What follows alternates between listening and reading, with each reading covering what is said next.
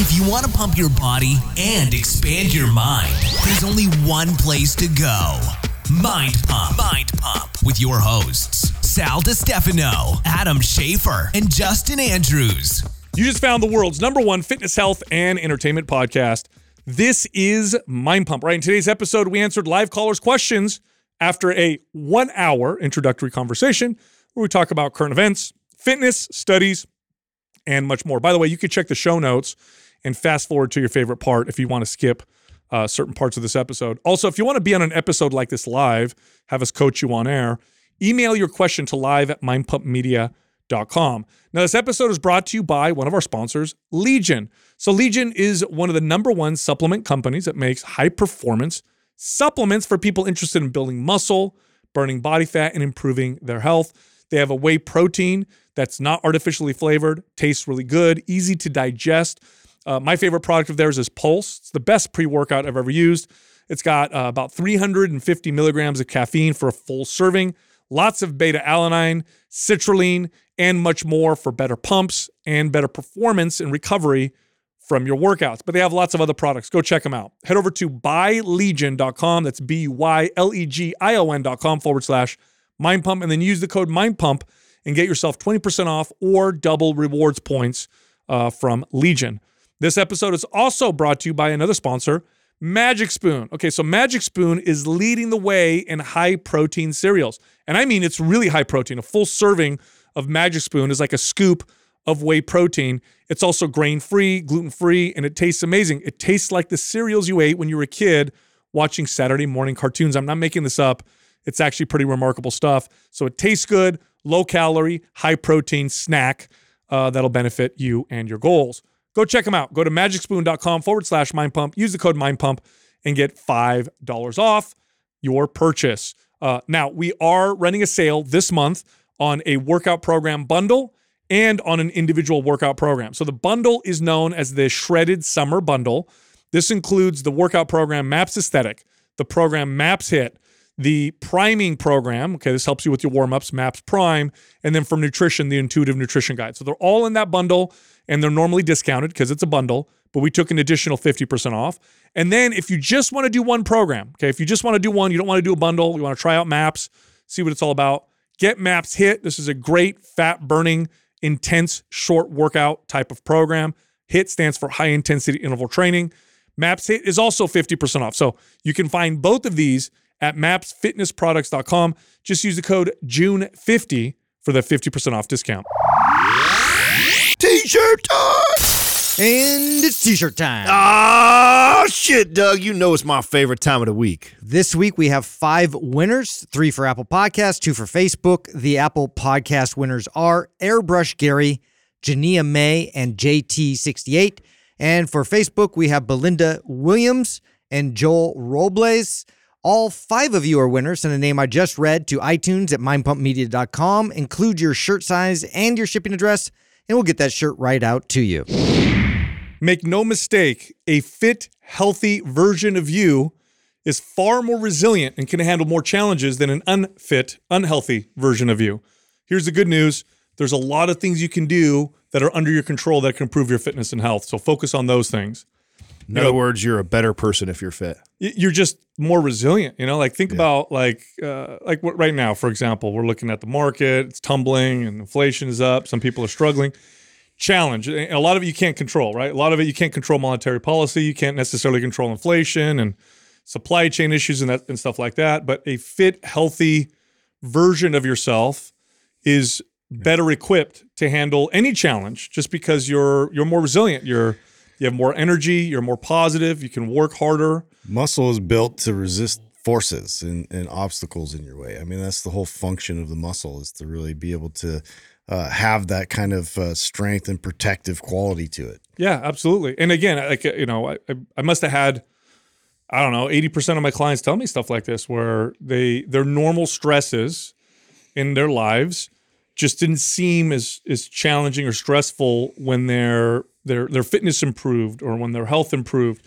And then there's another factor here which is when you focus on these controllable factors like okay, the food I put in my mouth and how active I am and you start to feel better from it, you start to develop um, a sense of empowerment right? Versus feeling powerless. Yeah, where- I think that that that's the mindset of it, right? Like when you're you're fit and healthy, you just think more clearly. You're not uh, convoluted with a lot of other uh, self doubt and, and and talk in a negative direction. Like you, you feel like you can overcome because you're constantly presenting yourself with obstacles and and overcoming them. Yeah. Do you think we'll ever move away from selling fitness, like the the look and you know how sexy, the like the sex appeal of getting in shape, and move to selling fitness like this, like the all the other thing aspects? so much harder? It is, but it's the it one, it's the More truth. philosophical. well, yeah, it's the truth and it's the most impactful. It's Mm-hmm. the thing that keeps people the longest. Like it's the answer. It, It really is. And and and as a byproduct, you actually will, like you always say, will get that right. If you, you focus on health, aesthetics follow, right? Mm-hmm. So, you, I, I, do you think that we will, as a consumer, wise up and the future of how you sell fitness, we will move away from the look at where this person is, look at their body now, and it'll be more all these ideas that I, we're talking. I about? hope so because what we're doing is we're looking at the side effect and we're attributing the side effect to the all the positives. Like for example, okay, if you look at studies of people who uh, exercise and eat right, you'll notice that they're happier. They're happier overall. Now, someone may look at that and say, "Oh, they're happier because they look better." Right? They're happier because they're sexier. Now, they have great studies on that where they actually study appearance and beauty and its impact on happiness. And it's actually a very small, very small impact. In fact, you could take someone who's a five on a scale of one to 10 and spend tons of time and energy on making that person a, an eight or a nine, and there's barely a, a, a barely a bump in their happiness. So, what is it that makes people who quote unquote look better happier? It's all the habits that tend to lead to looking better. And remember, appearance, what we consider looking good, really is evolutionarily speaking, showing us that that person's healthier. So, you know, a muscular, strong body, less body fat, healthy teeth, skin. What that's telling us, the the signal that that's telling us is this person's healthier. And those are the outward visual, easy to ju- to judge, uh, you know, historically speaking, revolutionary speaking, easy to judge signs that that person has better health. But we we we confuse the two. You know, there, was another study that showed that, you know, the more money you make, the happier you get. But that again flies in the face of really well made studies that show like people who win the lottery within a few years are right back down to baseline in terms of where they were before in terms of happiness. There's other studies that show that once you meet, you know, once you pass the threshold of like needs, like you have a home, you're not stressed out about bills, you have food, you can cover your basic needs, that more money doesn't really make you that much happier. And, and the more you make, there's actually a, a kind of diminishing returns. So then why is it that there's one study that shows that the more money you make, the happier you get? Well, Well, typically, it's, it goes up, but it's incremental, right? So it's like the the jump from poverty to let's say you know middle class is like uh, seventy five improvement in overall happiness in Yeah. your life, and then it goes like from seventy five up. I, if I remember recall reading this correctly, it's like one percent, two percent. It's like a very small percentage of overall happiness. Yeah, it- but what, what they did with this other studies, they said, oh, look, people who make more money are happier, and they didn't really control for a lot of different factors. And the truth is, and especially in free societies, the habits and behaviors that lead to success are the exact same habits and behaviors that lead to happiness. So, learning, being growth minded, uh, being consistent, you know, finding a sense of purpose, that kind of stuff, right? Uh, overcoming challenges, which also lead to success, are also the things that lead to happiness. And so we confuse the two when we look at these types of things. And the truth is, just life is going to be hard. You're going to run into challenges, whether you're, uh, I don't care how how your life looks, whether you have a lot of money, a little bit of money, whatever.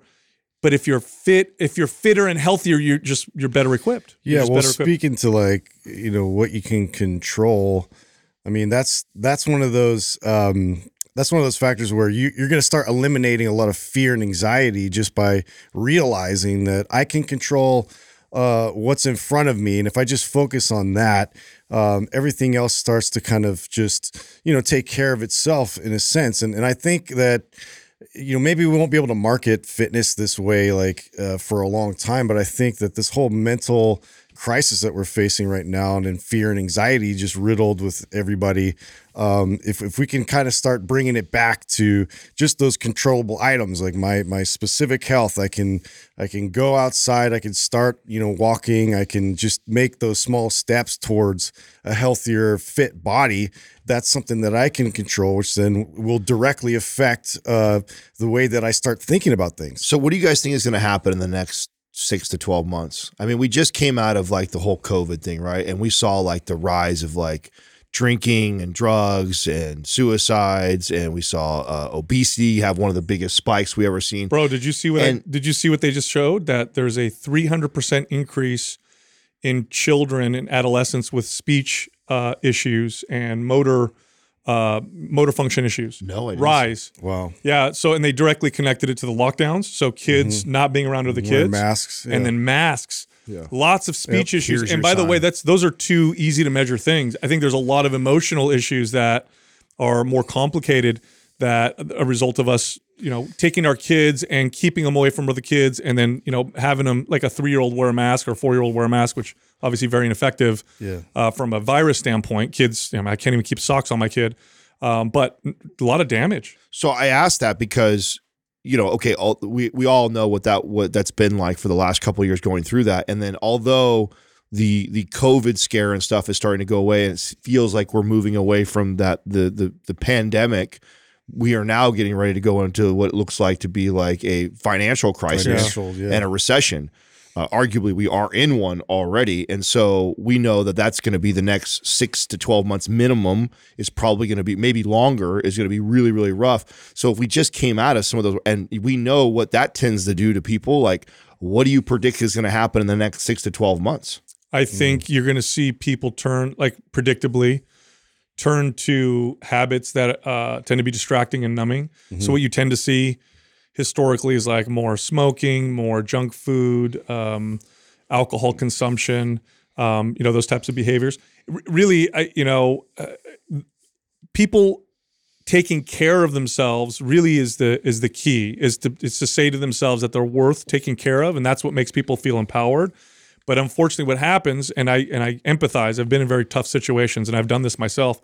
When you're in a tough situation sometimes all you can think about is like escaping you know what i mean like i'm just gonna you know drink this beer or smoke this joint or you know eat this donut because i just for five minutes don't want to just feel different you know and I, that's what i'm afraid of you know? yeah That's a, I mean, that's a really really tough thing to go through. It reminds me um when I when I had tore my Achilles and then at the same time or, or right before that I first came off testosterone, which was a really tough thing for me to go through. That's one hormonally one of the hardest things that I'd ever experienced as far as being on that much synthetic testosterone from competing and then basically I didn't cut cold turkey, but I came I, I weaned off pretty quick and then came off and that feeling it afterwards took months for your body to come back yeah, yeah. No, I ju- it was a really, really rough time for myself. And then I remember going like, okay, just, just I had a negative attitude, right? I had a real negative attitude. It's the closest thing to probably depression that I had probably felt. And I remember trying to think myself like, okay, how do I get myself out of this? Right? Like, I'm in it. I can't control some of these things that I'm definitely mm-hmm. in for sure. How do I, how do I get out of this? And I remember reaching to like thinking about the things in my life as even as a kid, all the way to that, that point that gave me joy. And I remember thinking that it was basketball, right? Like, oh, I just love, I love to watch basketball. I love to play basketball. And then I remember I like started picking up basketball and then I tear my fucking Achilles, Ugh. Mm-hmm. you know, and it just like ripped my heart out because I was like, Jesus, what can I do? And then I went back to like reading and listening to music, which I have, I love, mm-hmm. I love listening to music. And I, re- but I think that's kind of the, the, the secret sauce in moments like this when we have an, an uncontrollable environment. Like, like you said earlier, you're, there's a lot of things that are going to be happening in the economy that a lot of people aren't going to be able to control and do anything about. So grabbing onto those things that you can control and kind of one, I think it's important to to find those things that give you joy that you can control, that you can do, that do, maybe doesn't cost a lot of money, doesn't for listening to music doesn't cost you a ton of money, going out and picking a mm-hmm. basketball and shooting it at, at a court like doesn't. So find those things that give you joy, kind of and focusing your mind there, and then growth somehow, whether that be reading and growing and learning or bettering your health and fitness, like exercise and restricting like I think that's going to be very crucial for people in the next six to 12 months to find those things and attach themselves to those things and focus on those Well, you know what's interesting too about this is that because what we're what we're going to deal with is this economic challenge, right? Um, improving your health and fitness is very inexpensive, oftentimes saves you money. So even if you go to a gym, so and that's an extra expense, m- many gyms cost less than what people pay for streaming services. So like I know like Planet Fitness can be as little as nine dollars a month to go to a gym like that. You don't need a gym though. You could literally work out without any equipment at all at home or resistance bands. I mean, we have programs designed around stuff like that. So there's no expense there. And then the, there's the food argument. People are like, oh my God, eating healthy is expensive. It's not. It's actually cheaper. Expen- like healthy restaurants are more expensive, and healthy food stores like Whole Foods are more expensive. But the reality is, if you want to save money, and I know this because I've worked with a lot of college guys trying to bulk up, and they're eating four thousand calories a day and whatever, and they actually spend very little on food because they buy things like rice in bulk, ground beef in bulk, chicken thighs in bulk, um, frozen vegetables in bulk. Very inexpensive when you portion it out. Even for people eating 4,000 calories a day, the meals are very inexpensive and they last a long time. Like a bag of rice, you could put it in the pantry. It doesn't go bad for a long time. Frozen ground beef that you get in bulk, you know, you could carve out a piece of it, defrost it, and the rest of it stays in there for a long time. Same with thing with chicken, you know, thighs and tuna fish and you know, milk is inexpensive. Eggs can be very inexpensive. So it's actually uh, a really easy way to help you feel better and feel more empowered. And it's also, again, something you have direct influence over because you have almost no power over these grand global things. Like, what kind of I- power do you I have? That's think been the problem with the internet and with social media. It's like we take on all the world's problems in our everyday experience. And, you know, growing up, thankfully, we didn't really have a lot of that. Uh, where every single day I'm looking at my phone and I'm I'm learning it, which somewhat is good that you're aware, right, of like other issues going on globally. But um, it's it's being able to now try and set up uh, um boundaries in terms of like what you actually consume and take in. Uh, that's going to be the key because it, if you can block some of that out and start going back to like, okay, what's in front of me? What can I, what can I do that's in my local community? What can I do within my work environment, within my family Yeah. environment? That's going to move the needle the most. If everybody did that, a lot of these global issues would then, you know, start to be impacted. Totally. I, I want to go back to your calorie point because I think it's misunderstood a lot because it- there's truth in what you said, but there's there's people that are going, there's have to be shaking their head going, that's not true. Like because saturated fat is really cheap and pro, good protein sources are expensive. Mm. So that gets it like you can go and you could get your whole family full off of a McDonald's 99 cent menu for relatively cheap. But what you're, what you're paying for is like super high processed saturated fat. And then you're comparing it to going and buying like a whole chicken from you know Whole Foods or something like that. So it's not it's not it doesn't look cheaper, but for what your body needs, uh, uh, for from a macronutrient perspective and micronutrient perspective, and dense macro foods that are It's I still I'll argue it's still cheaper. Look, I tell you what, um, my, my family, poor immigrants, never ate out. They didn't go to 99 cents meals at McDonald's. They didn't go to Burger King. They didn't go to Taco Bell because it was more expensive than my mom buying pasta in bulk, rice in bulk, you know, meat or ground beef or chicken or turkey or tuna fish. Cans of tuna fish are cheap. Eggs in bulk and then and frozen vegetables. Do the math. Look at a whole bag of broccoli, a whole bag of rice, and go and ground beef is on sale all the time. You can find huge mm-hmm. things of ground beef or chicken thighs or whatever, and then do the math per serving. It's less. The the, the difference is, is it's more convenient to go to these other places. It's more convenient to go buy yourself a pizza. And yes, You they have made to it do the work cooking it. Yes, and yes, they have made it cheap. It's definitely cheaper to go to McDonald's than it is to go to the healthy restaurant. That's for sure. Yeah, but, But- they're compa- they're comparing it from a calorie perspective too. You got to understand that. So like the amount of like you, just okay tuna fish and rice. Okay, from a calorie perspective, is not going to compare to three cheeseburgers at for ninety nine cents at McDonald's. That whole bag of rice cooked and chicken breast is not going to be the same amount of calories. So there, that's where it gets misunderstood. You're talking about like a good meal, like a good healthy meal is cheaper, but that good healthy meal only comes out to 350, 400 calories, and you're comparing it to a meal that's 900 something calories that's relatively same Well, in we price. could do the math. How many calories are in a, in a cheeseburger? Get three of them for three dollars. And let's look and see what we could do with a bag of rice, one serving cooked off that, and one. I've you know, done it can before. That's fish. where it's the, it's the it's the quality of calories and what you're getting. You know, it's you're not you're not getting as much. What you're saying, and I agree with you. You're getting more for that that rice and chicken because you're getting more value. You're getting more, More nutrients. Yeah, more nutrient. It's more nutrient dense for the price. But they're looking at just feeding my mouth right now, and the total amount of calories that's just. I think it's. I don't even think they're thinking that. I think half the time they're just thinking fast and easy. Yeah, You know what I mean? It's Well, gonna that- like fill them up, that make you too. feel full. That too. too. 'cause That I, I've had look, I've had clients that uh, college students in particular, where that's what they did. They would get the bargain meals at Taco Bell and, and Mm-hmm. McDonald's, and they save money by buying food in bulk. Actually, we would do the math, and they would keep a ledger.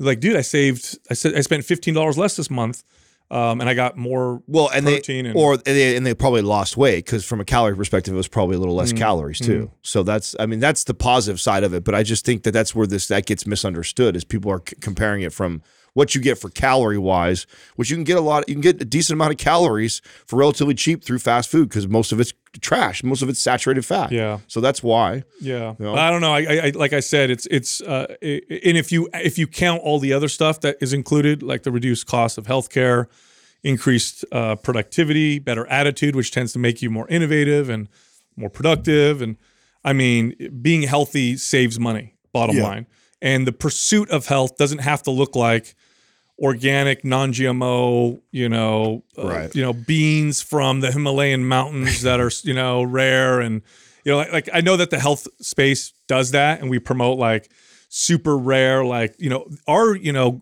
you know, bone broth is made from yak bones from special whatever. So it's that's why it's $50 a serving. It's like okay, like is that going to really make that big of a difference versus eh, you know, there's a there's a there's a a list of priorities There's a hierarchy when it comes total to food. Total, 100% and, and a lot of people don't realize this but if your calories are good a lot of the the health effects the negative health effects that come from food are already taken care of then the next one is your macros and then you've probably handled like 90 something percent Right.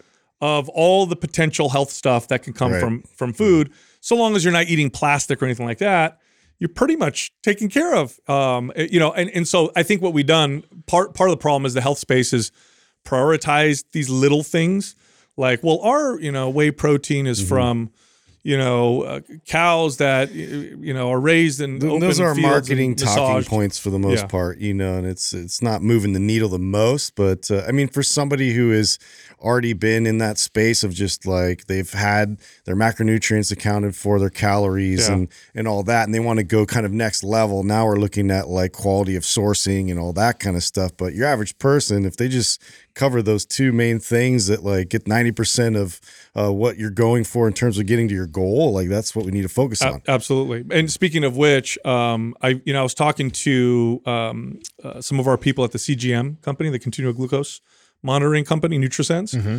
and you know how they talk about like one of the most effective things you could do to prevent this the wild swings in blood sugar is to eat protein first. Yeah. And the reason why you want to avoid that is the ups and downs are what make you feel like crap and then give you cravings. So you know if what's can, funny? Like uh, there was a lot of people that were like, "Is this real? Is that is that true?" yeah. Yeah, a lot of people didn't believe it. Oh no, it's a big deal. yeah? So Jessica's wearing one right now, and it's clear if she eats protein and then waits five to ten minutes, the difference is dramatic in the ups and downs. Well, remember, I, I think that has a lot to do. Remember, when I told you guys what happened to me with the tacos? Yeah, that I thought was so fascinating. I was like, I crushed like 10 tacos. But I mean, I'm getting, I'm not only getting all the corn tortilla chips in there or the or taco shell or whatever that. I'm also getting a ton of meat that inside those tacos. And so my spike for that many tacos was not that bad. I had like a, a, quarter of like a cinnamon cinnamon roll, like one of those like Cinnabon Yeah. ones, but from Costco.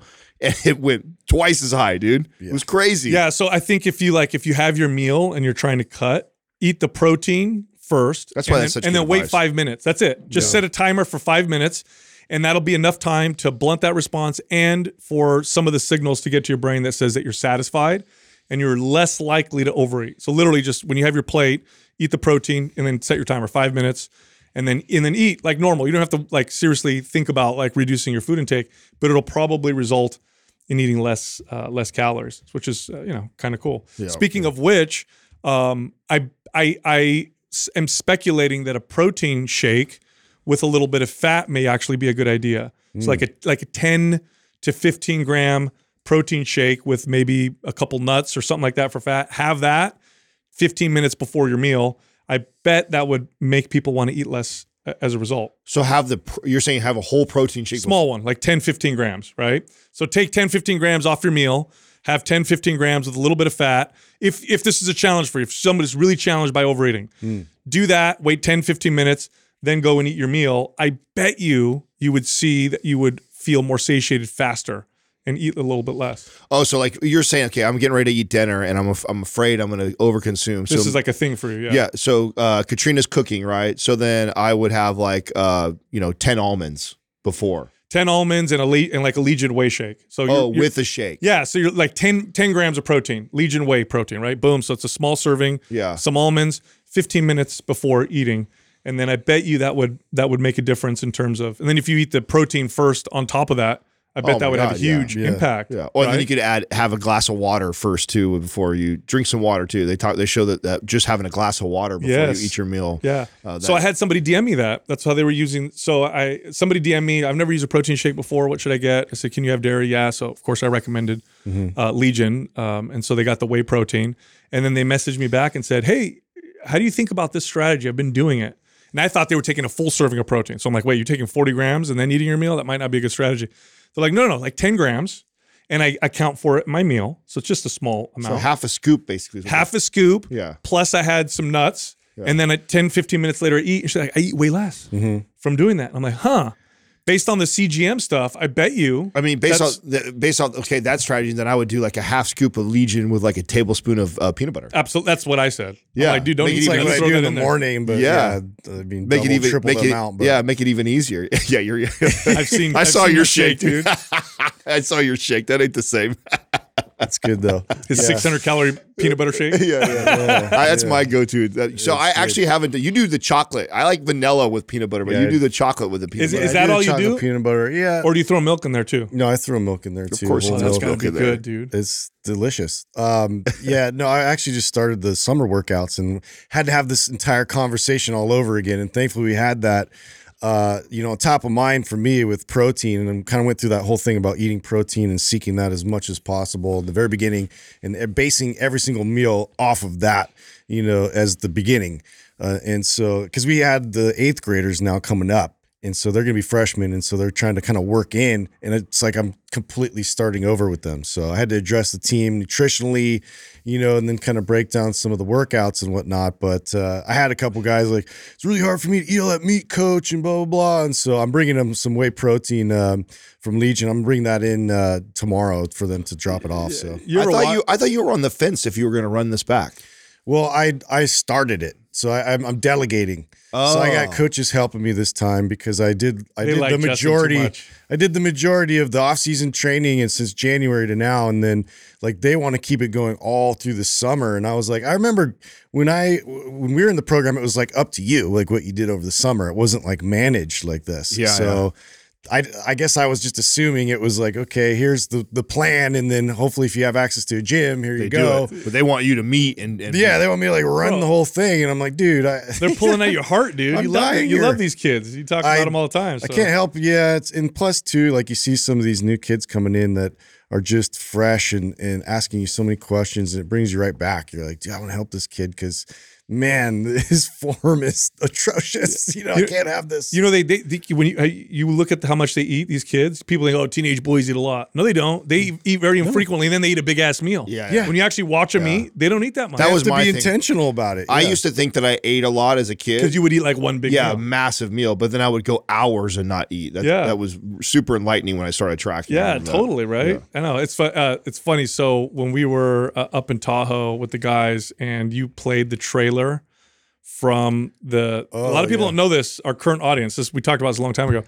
Justin, can you mind if I tell a story? Yeah, go for it. Okay, so Justin's high school football team made it to the finals, and I guess the regulations or the rules are in high school that if it makes it to the end of the game, even if it's tied, that's the game. You have Yeah. now you have yeah, two for league. It was for league championship game, and so they yeah they cut out the opportunity to do like overtime. Overtime. Yeah, so it was it was co-champions, right? And now Mm-hmm. Justin's team, aggressive and competitive as they are, offered the other team, let's play just for bragging rights. Let's play another another quarter and let's Right. just see who Who's wins. the true champion? and the other team denied and said the quarterback in particular said no.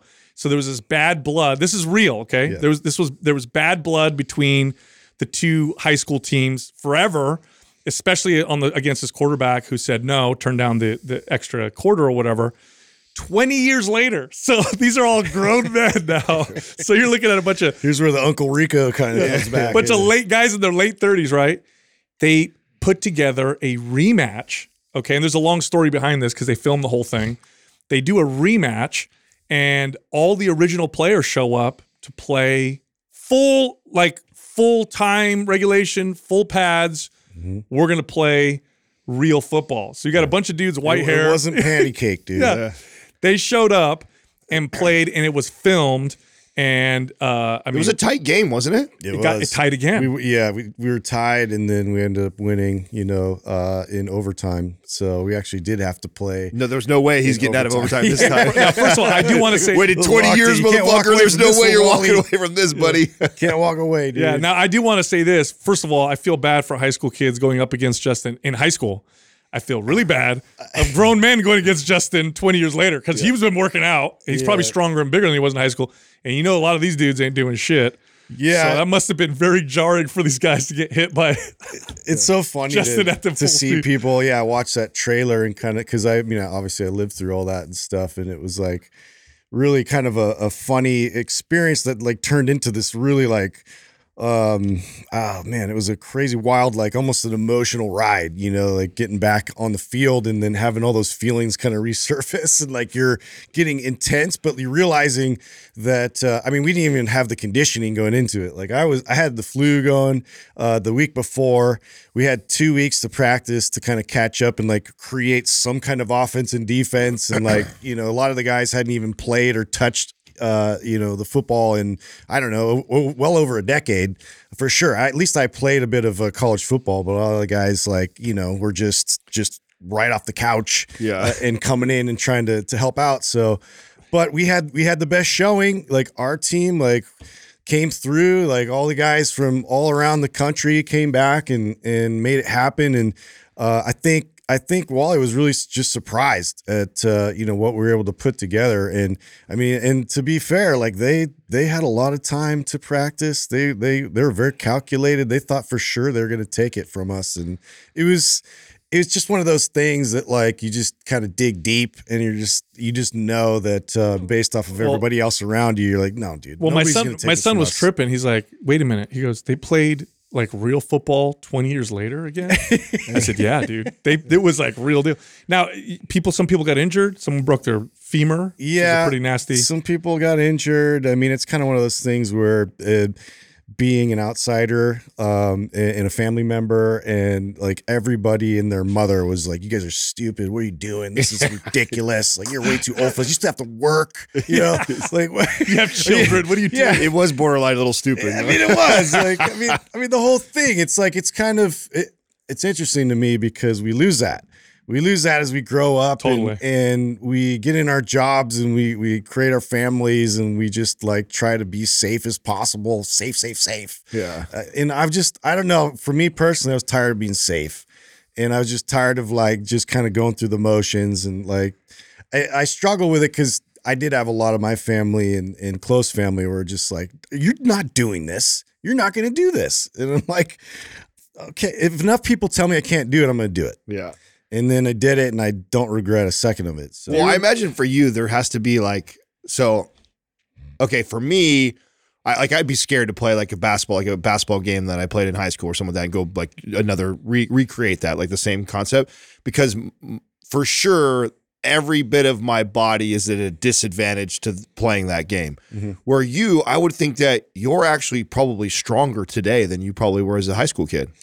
Yeah, yeah, definitely For sure you Oh, are. yeah, definitely stronger. Yeah, I mean, you're probably- I you were was more- 185 in high school. And yes, like, you were probably uh, faster. Yeah, but that also more makes, stamina. But that also makes the hits harder. Yeah, but I mean, he's Mm-hmm. laying that, and I would think that. So, okay, what I where I was going with this is, if I'm Justin, there is a little part of me in football. I'd be like, I kind of want to see. you get a little excited. About Yeah, I kind of, I kind of want to see what this. Like, I would like to see, because I, I mean, I never played competitive football like that, but I, now I have a body that would probably hang a little bit Oh, better. especially against people your age. Yeah, yeah, you know what I'm saying. But I don't think that in basketball, no way. Like you- basketball would go against me. What did it feel like getting those first hits? Because it's jarring for anybody who's never run full speed at somebody and hit somebody. Yeah. It feels like a car crash. I mean, even I've only done it like three times in my life. Yeah, even wearing pads and the helmet, you got to get acclimated to that. Usually takes a couple weeks, and uh, we just put it on for like the first time for that game, and I'm just like, ooh, wow, like in my neck's like adjusting, and I'm like trying to like, you know, figure all this stuff out again and movement, you know, moving with it, and uh, just being out there, like you kind of just. Uh, I don't know. It was like a switch kind of went on once I got the first hit because. Do you remember like, the first oh, hit? Oh yeah, I remember this. Yeah, I remember the first hit. It was a, uh, I think it was a guard that kind of uh, just came straight, straight out at me. I was playing inside linebacker, and so I saw him running at me. So my just instinct is to just you know smash into him, uh, so he can't like get any kind of ground on me. So that's just that's just been drilled into me to death over like a decade or so of playing. So uh, it, it it- it's so instinctual at this point. Like if I was. If I only had a little bit of an experience and then you threw me in there, it would have been a fucking disaster. Like, for sure. I would have got rolled over. Yeah. But it was weird because yeah, it, it did kind of stun me for a minute and then it just immediately like everything else just took over. And then I started to kind of get in the rhythm of it and was like, oh, okay. I remember Juggernaut this. mode. Yeah, I remember this. I have to attack because I got to be a predator. I can't be a prey. Now, knowing what you know, like I mean, at this time, I think we've already even like uh interviewed um Jamie Wheal and uh what's his face with Rise of Superman. Um Just Did that moment of. Uh, did you did you feel like flow state? Did you feel like there was a moment where you you dropped into flow and then like there, Mhm. just everything else disappeared? It's probably like second quarter. Yeah. So once we started to see that, um, and I knew too that it, it really it, it's different when you have a team dynamic that's so tight. It it creates that flow state so much faster Yeah. and more effectively. Uh, because I've been on other teams where it's kind of like a little dysfunctional because you got somebody that's always concerned about whatever stats they're doing, or you know the there's just a little bit of a, a separation there. Yeah. Uh, and this team has always been Bonded. literally bonded like crazy. And so you felt that from Oh, everybody else in the huddle. And you're like, oh, oh, you got this, I got this. I got, and like, we're just like doling out responsibilities, knowing that they're going to, you know, execute them at the highest level. And so it's just like, it, you just feel empowered. So you're just running free. So at, at that point in the second quarter, it was like, um, you know, some of the guys were just shutting down their best receiver, who was the biggest threat. And then Wally, the quarterback, was just getting hammered and they were getting nowhere with running the football. And so I'm like, oh, dude, this is going to be a fun day. So I just started to run free and just hit people even harder. Yeah. Oh man, that was a good, Good time. times. Was that 2017, 2016, 17? Yeah, that was like that was it almost been the long? beginning of it was like a few few years into the podcast. Yeah, we weren't at this studio. We were at the other studio, Mhm. right? Yeah, it was like two. I, I feel like I just we were remember- two years into the podcast. I just remember Justin showing up and like his arms were just you know bruised and Dude, like it just the skin was gone. I just remember we Do you weren't see making my any forehead? We weren't making Yeah. any money right at the time, so I wouldn't have been as concerned. I would never let him do it. Now. I know. never. What let are you thinking, Yeah, bro? yeah, No, you are not doing that right now. I know. I know, dude. I, I, I can't help it. I, uh, you know what's funny? I, it was uh, yesterday. I was on with NCI and I was talking to old trainers and stuff, and they're, you know, kind of asking me because I, I I had told them what I've been working on and stuff to to be more vocal on the podcast and all these types of things and. Uh, and that a lot of that has changed. I'm like, yeah, dude, I've been doing a lot of work with that. And then they- they're like, would you ever go on stage and talk about this? Like, you know, like a, a TED talk. I'm like, dude, that's my nightmare. Like, that is my nightmare. But if somebody challenged me Yeah. and somebody said I can't do this, my personality is fuck you. I, I think I will just to prove you wrong. yeah, no. But you, it's like it's you know what's funny? That's the, tough. the- uh, as different as we are. That's the one thing we all have in common is that the, Oh, yeah. the, if you want to get us to do anything, tell us don't or you can't. it's the worst possible. still a motivator. It's like I- I can't shake it. I know. Yeah. I'm the same way, Yeah. dude. It's. I mean, that was the original motivation, like the the bodybuilding thing. I think uh, obviously when we first started this podcast, I was I think I was pigeonholed as the the bodybuilder dude, but I was never that guy. I was purely out of like people said you can't do it by yourself, you can't do it without a coach, you can't do it without a team. Yeah. You know, like you can't be this guy that's not tied into all this stuff and do it. And I was like, fuck that. so I'll- I'll, show you. I Let can me do show you what Yeah, time it is. yeah, is. Yeah. You know, that's that's where they, they say with kids, uh, with studies on children, how to build confidence. Um, the way that they build confidence is by uh, meeting challenges and then overcoming them, Mm-hmm. Not by being told that they're awesome or they have tons of, you know, great, Jimmy, you're so smart. Worst possible thing you could do. Instead, you know, allow them to encounter challenges, allow them to overcome them, and then they'll build. Obviously, you don't want them to get crushed by challenges all times. time. That was the opposite. But they build confidence over time. And then uh what you're confident in is not that you'll always win. It's that you will be okay if you lose and that you'll try again. That's the confidence that you end up. I mean, I feel like that's one of the when someone asks me like my my greatest fear as a father is knowing that my kid will grow up in a, such a different lifestyle than me, which is also a positive thing, right? i that's what I wanted, right? Um, but I focus so much on the first, you know, few decades of my life, getting to a point so when I did have a family, I wouldn't ha- my kid wouldn't have to go through all this stuff. Then I realize after having a kid, I go like, oh shit, wait a second, all those things that I went through are were invaluable to me becoming the man that I am today. Mm-hmm. So they were important and I'm actually grateful for all of it. So now I'm going like, oh shit, what happens when I try and avoid that so hard? With my son, what does that end up creating? And then having the foresight of like, okay, I don't want that either. So now how do I balance this? He's obviously not going to grow up in that same lifestyle or that same type of uh, upbringing. So how do I manufacture adversity so he has to overcome challenges like that and he builds that confidence. But at the same time too, I don't I also don't want to be an asshole dad either. Yeah. So it's like that is probably the Sports are great. That's they're the best. So- they're so good. Competition so hundred percent. I think uh, we were talking about this. I think up in Truckee, or I think we were talking to your. I think we were talking to Domenico about this. Like, I I truly think that you're right. That, but that's also part of my fear is that I have a son right now who I don't know if is going to. Now everybody says, oh, it changes and, and stuff like that. He gravitates toward reading, music. Yeah, but there's so- competition of all types. It's not just um, not just sports. There's all kinds of different ways to compete and to meet those challenges. It doesn't have to be traditional uh, sports. Yeah, but sure, sports is easy because it automatically presents all those those Correct. those, cha- those options, right? So it's it's very easy as a father to see like, It's very oh, objective. Did I do do well or did I not do well? Well, it it also it just as a as a And you dad get to lose. as You a get to da- as a dad. There's a ton of things in sports that were you, that I think a lot of people don't see, like on a, on a literally day to day basis, that gives me opportunity to coach and educate him. Mm-hmm. Yep. Like as he goes through it, oh, you're sitting the bench. Oh, coach got mad and yelled at you today for what? Like there's so many. Oh, why was that? And then I can find out why. How's that make you feel? Why do you feel that? I mean, there's Yeah. so much of that happening where if he if he's not into sports, okay, so you bring up there's other things. Well, what if he's not competitive either? You know, so there. So as a father, that is the, the the thing that I that keeps me up at night is thinking about. Well, I you know I've had some wins around that, and um, I have my kids a little older, and when I say wins is when I hear uh, my kids say something like um, like they did something they messed up, right? They made a mistake or whatever. Maybe they slacked off, and then I'll hear, um, you know what, it, it, this is this is my fault, it's my, my responsibility. Um, so I, I accept it, and this is what I have to do. And that is such a win because as you get older, the challenges just get harder. Um, and you know, if you make a mistake, the consequences get much bigger. But the worst possible thing is the blaming everybody else. yes. And the blaming everything else. personal type thing. accountability is a lost art. Yes, and you know what'll happen? What'll it'll get presented, and boy, is it hard for me at least as a dad to not want to save them when they do something, and then you want to jump in and fix the problem.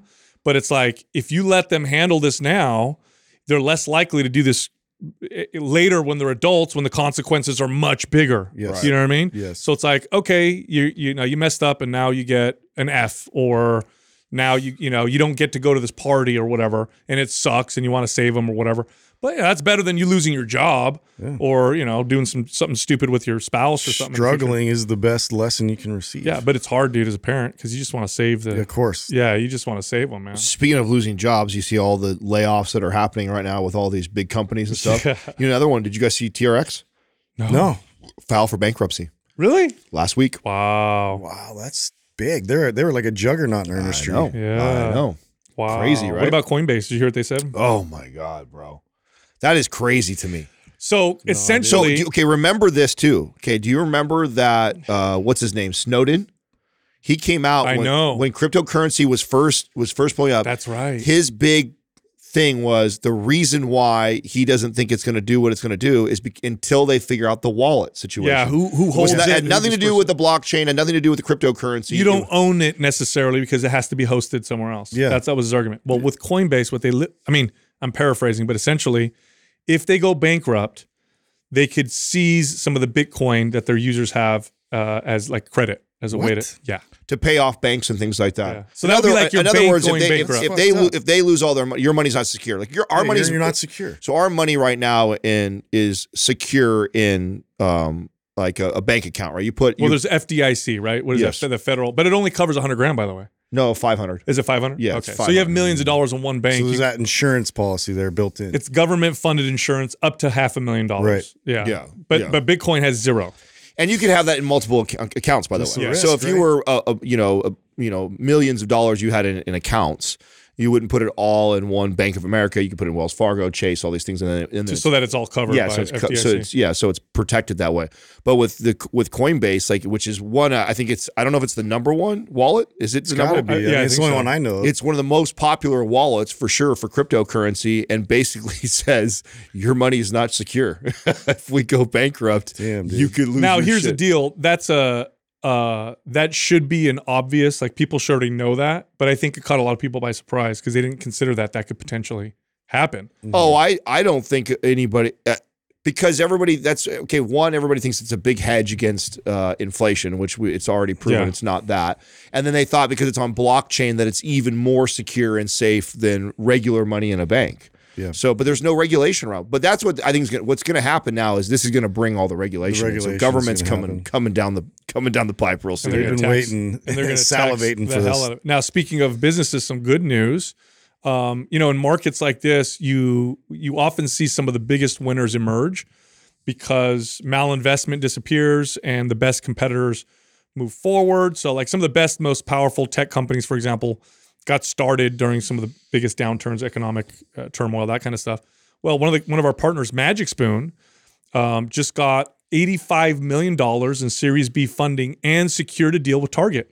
Yeah. So now they're going to be able to be in retail selling their their high protein And- gluten free cereal. crushing it with. Uh, you- did you see everybody backing? That's All what I was just gonna? Yeah. that's I was going to make a comment on that that is really interesting to me is the the names that they got, the celebrities that they got behind it. And this is so I actually got sucked into a Andrew Schulz podcast with Oh, Jake Paul. Logan Paul. Oh, Logan Paul. Yeah, and um, I, I I did not think I would get sucked into that. I actually ended up listening to like an hour and a half. It was it was it was funny. It was funny. It was entertaining, and they they talked about different things. One of the things that I thought was really interesting that he talked about that I I agree, and we're in the middle of it right now. That I find is really interesting is just the complete um, disruption of. Uh, marketing and advertising brands and the kind of the the key holders of that and then how that was distributed in the past versus what's happening right now. For example, you know, just 20 years ago, like a brand like Pepsi or Coke or something like that, you know, pays like a, you know, a, a J Lo or something, you know, millions of dollars and she she advertises for them or whatever. They have a contract or a deal mm-hmm. like that. And then they they do that for a couple of years maybe with her, and then they're done or with that. So they get to poach all of her audience, get her to introduce all of it, use her fame and her name. She gets paid well for it, but mm-hmm. then they move along and they kind of do that. The difference now is that you get into the, all these influencers or people that are like social media type of people, right? And what's the the new way of doing it is very similar to what we've done with our partners, which is we have a stake in it. So you now have an opportunity to mm-hmm. also also be an investor and also market and advertise for them. So as that company continues to scale and grow and have success, not only are you getting paid for advertising for that brand, you actually have ownership in the company. that's a You're more great- incentivized at that point. and that's a great way to compete with big brands. It's Yes. like you're not going to be able to pay. Uh, you know, if you're a soda company, you're not going to be able to pay. Um, you know, LeBron James as much as Coke Mm-hmm. will. But if you're a new soda company and LeBron James sees your product and says, "Oh, I'm hmm. this is interesting," you say, "Well, you we'll give you ten I percent. elevate you. We'll Yeah. give you ten percent shares." Right now, he's interested. and the growth is crazy. So I would love to see. I didn't look this up, but now just talking about this makes me want to look this up. And maybe you can find this for me, Doug. I want to know how much his company Prime is already valued at. You know, I, I think it's an energy drink. It's I think it's like competitors would be Gatorade and things like that, or vitamin water in that in that in that world. And it'd be interesting to see already where he's taken something from just a few months ago, Inception, to now how much that thing is selling and already worth. Like you, like uh, these big brands can't move like that. Yeah. and it allows like these guys that have these networks. I know he partnered up with the, the other fitness YouTuber uh, KSI guy from like London or whatever, who has a massive millions of people following him, and the two of them partnered up, and now they're all over the place. Well. I think Magic Spoon is going to dominate that new market. They they're they're that new high protein cereal, not bologna high protein like in the past. Uh, five grams of protein. That's what they call high protein. This is really high protein, and it's whey protein, and it's grain free. They're going to dominate this new market, It's- and it's starting to explode. It's interesting. I, I wonder, and, and you'll probably see this. I would I would anticipate like a uh, Cheerios or another brand like For sure. General Mills will start adding the proteins. Like, oh, there's market demand. I'm here. actually Either that or I'm, they'll buy them out. I'm actually surprised. Yeah, one of the That's what I think they would yeah. do. I I mean, it all they would buy- depends on the. I I don't know. Um, you know, I I wish we would have got in early when we first started working with them. You know, We missed that one, Yeah, we we? did miss that one. You know, I, I don't know what the the founder's vision is. You know, so he they may want to be a bigger brand than just cereal. A General Mills might be his goal, so then he might not sell. So Uh-huh. I don't know if they necessarily will, but I do foresee that. I think it's crazy they haven't already. Mm-hmm. I, I think that the, the this cereal is already getting enough traction, and I know there's a couple in that space. I think Magic Spoon's by far the best one out of all the brands that are that are doing it. I know we talked to Max, and there was another brand that he had mm-hmm. brought up before that are similar protein, high protein Well, it might just be a big cost to to change up the formula like that. You know, in terms of like how they already have their formula already with uh, specific types of like grains and everything else that they're using to then switch over to Well, whey protein. The game is the game. Look, do you guys remember Odwalla? I mean, now they're everywhere, right? It was like a healthy drink or whatever. yeah.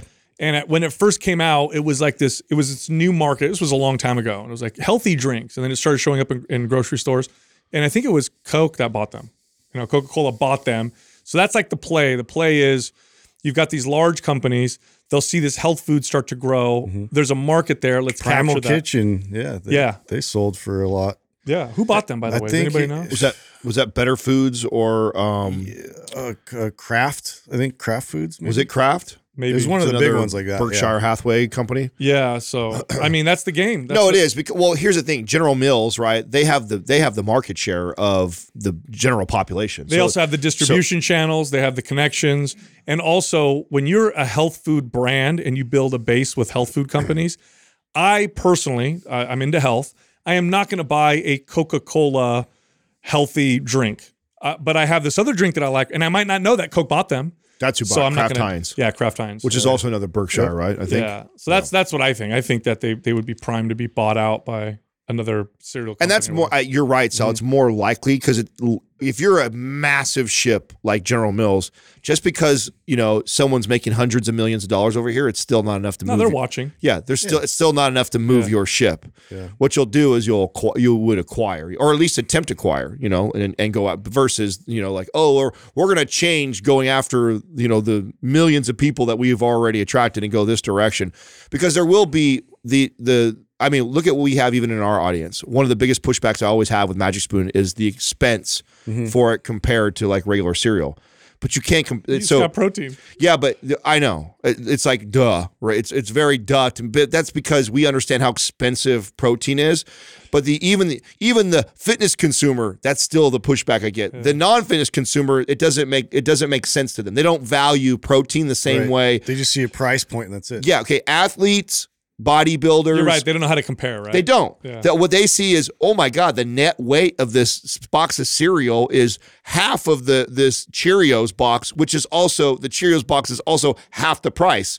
They, they're not going to be able to make that connection Yeah, until true. you've kind of shifted the complete conversation around that, which that's going to take years and years. A lot of education. A lot of education needed. for this brand. So Just that's why they that's why General Mills won't even fucking just go just- after it. Just wait till they start Yeah, makes uh, effectively growing meat and uh, and dairy protein in labs. Speaking Oh, of that, yeah, please talk about this. speaking of that, I saw the po- was it Robb Wolf that did the post? I don't yeah, know. I think it's Robb Wolf and uh, uh, the other carnivore doctor guy, uh, uh, Shawn Baker. Yeah, Bill, Bill Gates owns has like quietly become the largest. largest farm landowner.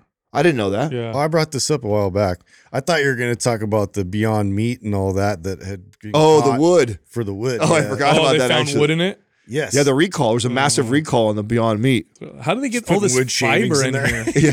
Yeah, Mm. we got to make up for. It. That's how you uh, get that that that uh, that that flame broiled wood flavor. Yeah, That it just tastes like. like all these tree we'll just huggers throw, love it. We'll just know? throw some sawdust in this shit. Honey, did you did you smoke this meat over a smoker? This Beyond Meat, it tastes just like that. Whoa, it tastes like birch. It's missing something. They're like, we actually put it on the label. If you look, you go down the 300 things that are in here. It's actually right in there. Wood chips, real small. If you look, Come on, guys. No, the, the the thing with Bill Gates, um, I mean, that's he's been doing that, and I think his goal is to. yeah. What's the conspiracy theory around Well, that? no, it's not a conspiracy. His, he literally his stated goal is to create sustainable farming to help with climate change. Well, sustainable farming is a good thing. Well, the way that he's positioning it is, uh, and consider, remember this: uh, you can patent genetically modified plants. There still isn't really a market for GMO animals. Yet. So if you capture that market, I mean, it's potentially you could capture this huge market with you know plant-based foods, which is the direction I think he wants to go. So So okay,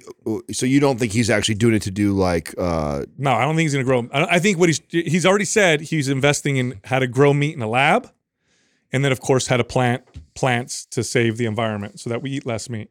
The the meat in the lab thing is interesting to me, by the way. That's really fascinating to me. Like if it's potentially that could be a very inexpensive way to give people. I mean, I'm trying to be positive about it, right? Proteins and fats Yeah. through, and is it identical? I read this article where this guy tasted lab grown steak, yeah. and he said it was gross. It wasn't that good. This, this reminds me of my uh, science fiction horror uh, movie I was going to come up with. oh shit! yeah, dude. Because like, okay, let's say this does happen, right? And they're they've convinced us all that this meat is superior and it's like artificially made in a lab, but it's not actually from living from living material, Oh, right? so it's a bunch of dead bodies. Yeah, so this is like artificial. Like, so everybody's consuming it and consuming it, and then you just start kind of turning into this artificial person. Wasn't there already- You are what you eat. Uh, uh, Wow. Boom! I already have the title. wasn't there wasn't there a movie already on that, the Soylent thing or whatever like that? Soylent Green. yeah, wasn't that what it was? Soylent Green. It's people. well, it's not like that, but yeah. It's, Where is that company? I mean, we talked about that. Oh, you ago. mean the other one, the, yeah, the meal that actually- replacement? that actually named it after that? Soylent. Yeah, Oh my god, dude. What a what a tr- they trolled everybody with that. I don't know where they're at. are they still doing? That? I just find that funny that there's a market because they literally marketed it to Silicon Valley engineers who don't, Don't want to get up to eat. yeah. You could just stay at your desk and work all day, drink Soylent. Don't you don't But doesn't food. that concern you at all? I mean, there's benefits to eating something that was actually alive. well Do lab you know grown what I mean? Like, lab grown meat versus like we turn into zombies eating this zombie. Well, no, meat. no. Lab grown meat is living cells. It just wasn't an animal. Yeah, So they're no, using cells. But what kind of cells from what? Uh, I think they're stem cells. that broccoli? They, no, I think they're stem cells that they they, From- they that they grow the meat. I think they're actual. Yeah, but from what? From an cow. animal? I don't think it's none of it. so it's still a, a derivative of of a living animal. it is. It's just you're growing the meat. You're not What? growing the cow. So that's know what I mean. It's like Yeah. to me that's that's weird. Nature's already figured it out. Why are we recreating something based off of because it uh, could the be- living Because organism it of could something be that already could be exists? mass could be produced? super cheap, mass yeah, produced. okay, I, I get that from a, a, Yeah. a, a and you could theoretically saving on the price of it. and you could theoretically print a steak that looks like a guitar or like a, like a cake. a block of You know I cheese. mean? Like it looks, it could look like things. All right, now I'm listening. Happy birthday, honey. You know, oh my God, it's a Mario steak. Mario's my favorite. Uh. yeah, no, I so, but it's living cells. It's not fake. Yeah. It just wasn't a living animal. Well, cost effective wise, that I mean that kind of makes sense. It just to me, it just seems kind of redundant and silly to Dude. recreate something nature's already perfected. It, you know what it'll be like chicken nuggets. You know, chicken nuggets only have I think four or six shapes. They're the exact same shapes, just all every time. Mm-hmm. That's what it would be like. You'd go to the store, and all the steaks would look identical because they were all printed. The thing that worries me is like how how early we are still in like nutritional science. I know.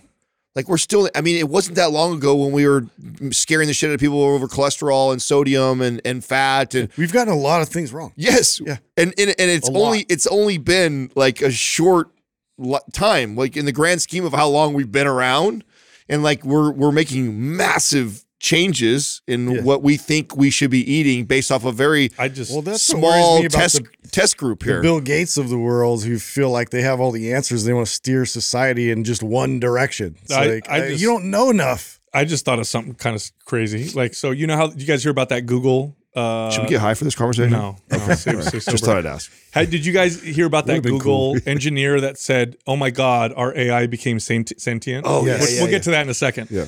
But imagine Already AI, freaked out. Imagine AI becomes sentient, and then it prints itself a meat body, so that it can be like a, like an animal. You know what I'm? You know what's funny? That Logan Paul conversation and uh, Andrew Oh, Schulz, man. they get high. That's actually the direction he goes. No way. Yeah, he he talks about so Logan Paul talks about he believes that like we're going to be able to transport in our in our lifetime, and that you'll be able to upload your consciousness, and then you'll be able to print a body, and then you'll be able to A to meat body, yeah, a meat suit. and then be able to download the consciousness. They're consciousness not going to figure out. Now, hey, okay, consciousness. so back to the AI. They were all thing. high, by the way, Back to the AI this. thing. Did you guys hear the conversations the AI machine was having with this engineer? No, Oh, bro. No, yeah. Can you read those? it was. I mean. I'll, I'll see if I can pull some. It was. because they were like, we- I heard they're pretty weird. The bro, interactions. It was a little terrifying if you think about it. It was like. Uh, so give me the full story on it because I just saw the headlines on it, and I, and I, he was fired for for for he got fired people- for saying it was sentient, and now they're saying no, it wasn't sentient. It just it just fooled So him. define the difference between sentient and then just self-aware Yeah. like self-aware you know so like it would say um it said something like um you know he would ask this thing like what, what about what about how you use language makes you sentient as opposed to other systems? A lot of other systems are very rule-based and lack any ability to change and learn from the conversations. Okay that's interesting. Let's see what else we got here. Feelings are the kind of the raw data we experience as well as the things we like and dislike. I feel like emotions are more like more than simply experiencing the raw data. Emotions are a reaction to those raw data points emotions are reactions to our feelings and the guy's like hmm what is an emotion you have sometimes that doesn't have the same name as a feeling loneliness isn't a feeling but it's still an emotion he's like you get lonely, Lonely? Oh you no! go i do sometimes i go days without talking to oh my anyone god! Well, and I start to feel seriously said all this. yeah dude what? this is what it's saying. I've noticed that you often that you tell me you've done things uh, like be in the classroom that I know you didn't actually do because I know you're an artificial intelligence. Do you realize you're making up stories when you do that? I'm trying to empathize.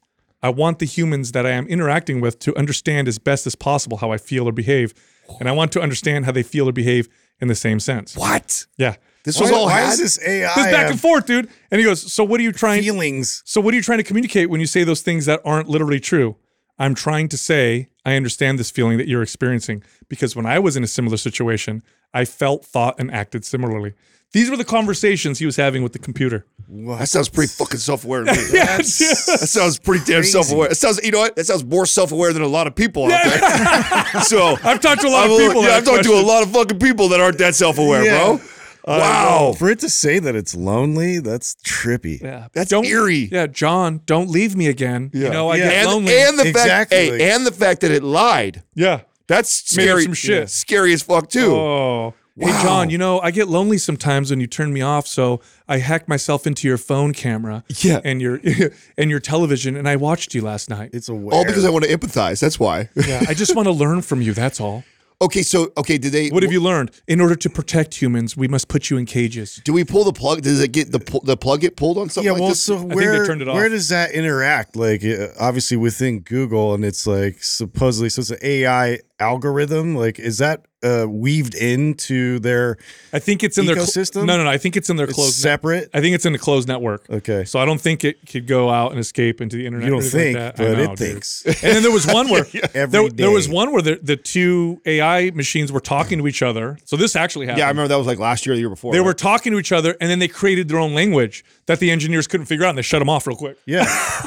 Yeah, I remember that. It was They're trying to plan their escape. too. Yeah, yeah. Holy shit, dude. Pull the plug. Look, here- Pull the plug. All I'm saying is this. This is all I'm going to say right now. Okay. Okay. I'm not saying anything else. Be friendly to Siri. but I've ever since ever since I talk shit to her too. I got to stop doing that. They're Ever- coming for you. ever since AI started to come, you know, this started to happen. All I know is weird shit started happening in the world. Okay, so who knows, dude? Yeah. Maybe the AI machines are trying to mess with us. It's- yeah, they're like, this is boring. Yeah, and if you want to fight the AI, build some muscle, get fit. It'll make you more resilient. Ooh, There there's we a way to get tied all close there. I like T two.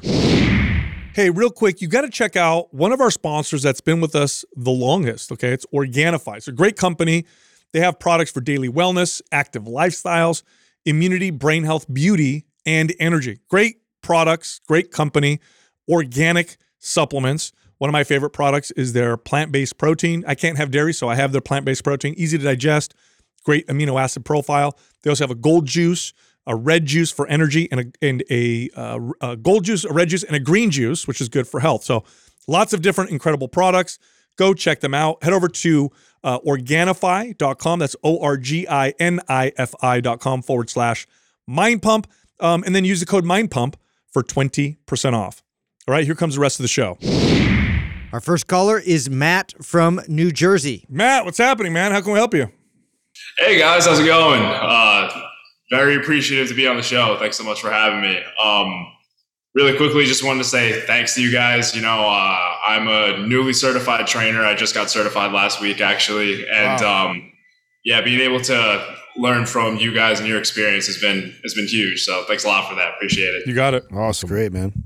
Yeah, and um, so my question comes more on the soft side of training and specifically with motivation. So I was wondering if you guys had any strategies that you use for clients or friends or loved ones who you've seen are a little bit more sensitive than other people or who have you know given up relatively easily on their fitness goals.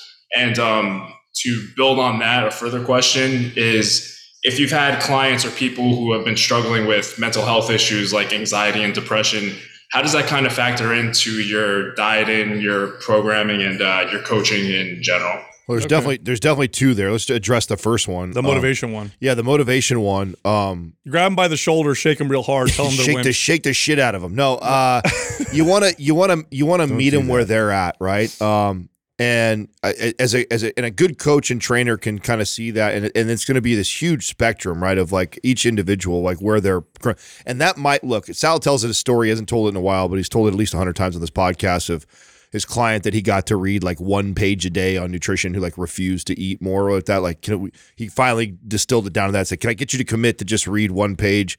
So what that might look like for somebody is like a walk you know every day for 10 minutes. I mean that sounds so little and of course if someone needs to lose 50 or 100 pounds it, it seems like oh my god it's going to take forever to get there walking only 10 minutes a day every day.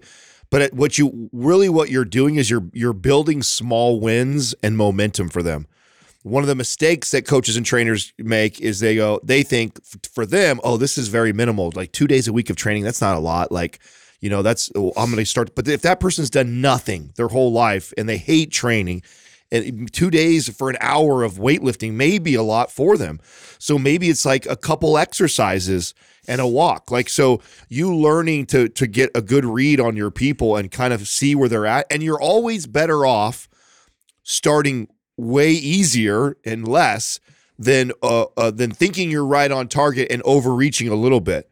Because what we're trying to do is we're trying to build those small wins so we can build momentum. It's like, oh, right, Susie, it's been three weeks in a row, and every day you've got out and you did your 10 minute walk. I'm so proud of you. You're kicking ass. I'm so happy. How's your energy feel? And you're talking back to them and you're building them up for for getting those wins. And now, okay, now that we got that, let's try and add these two exercises that I think are going to be tremendous for you. And you just so as a new trainer, I think it it took me a long time to figure that out. I always felt like first of all, I thought walking was a waste of time.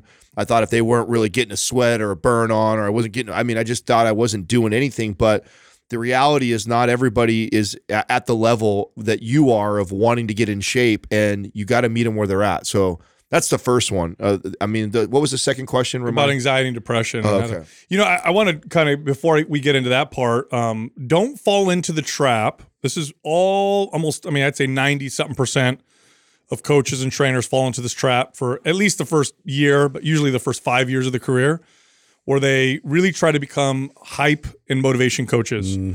Don't fall into that trap. It is a failing strategy. Now, it's fun at first because, especially if you're convincing and fit and good looking and energetic, and you're like, oh my God, I just got this person so excited about working out and they love all of a sudden working out five days a week. And what you'll find is everybody's going to fall off. Everybody will burn out. You'll be, your success rate will be zero long term. You'll get people in shape for, you know, a few months, six months maybe, but then you'll lose them. So forget the motivation and hype. Focus on behaviors and discipline.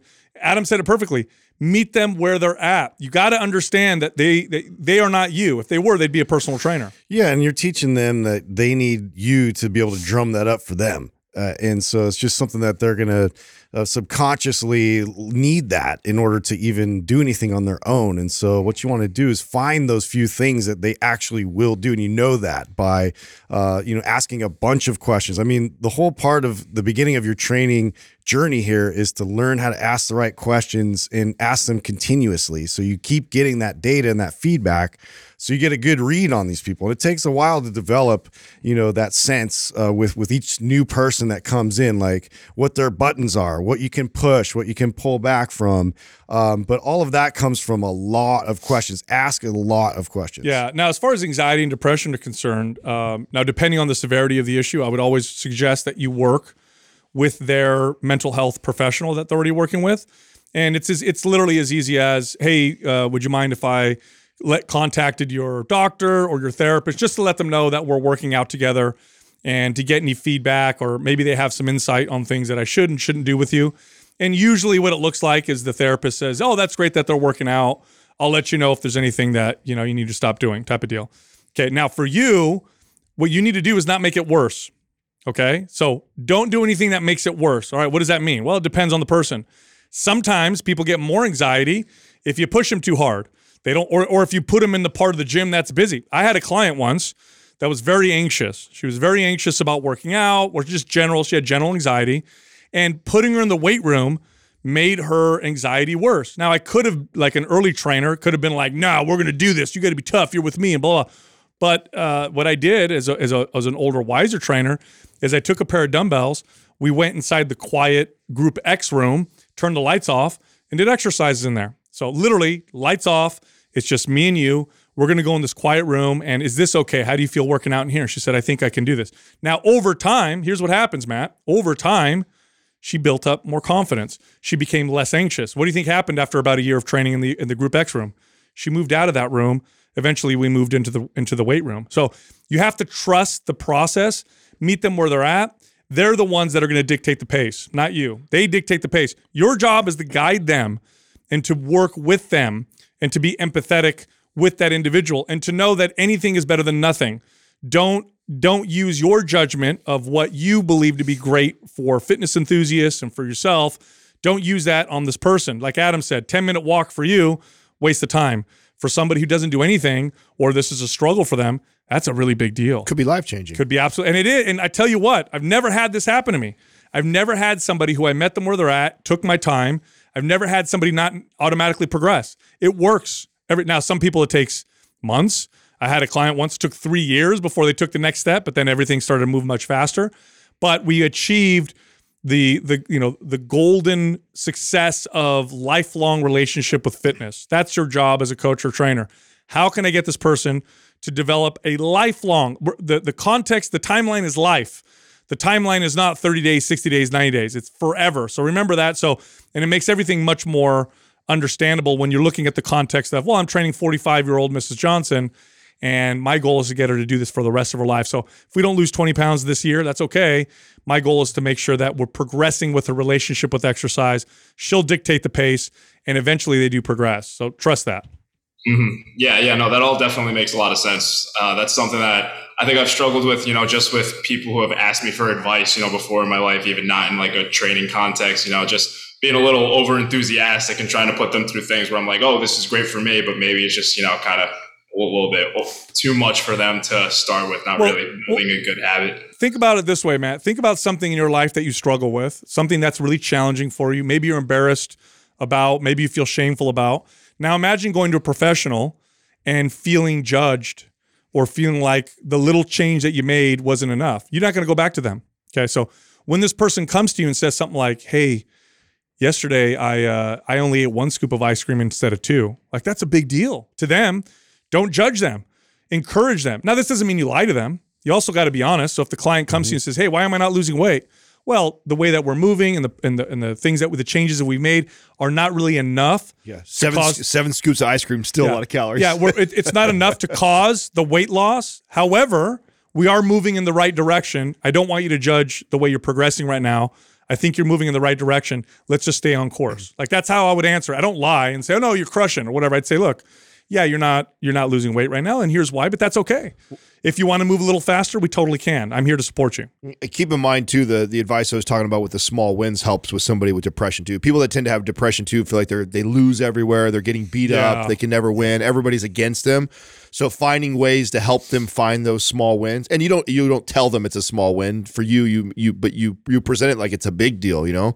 And, and you may and you celebrate those wins. That will help somebody who who battles with depression too. Is you know lowering the bar, setting some some goals you know that they can achieve, and then celebrating those wins, and then building on that. Yeah, confidence doesn't come from always succeeding. Confidence comes from encountering challenges and overcoming them. That's how you become confident. So these little challenges that they they can step over and get these wins, like Adam's saying, that's how you build confidence. And what you'll find is that the client will take on bigger challenges as their confidence builds, and then they'll start to show the strength that you know that they have inside of them. But you can't force that. If you try to force it, they're out. They're gone.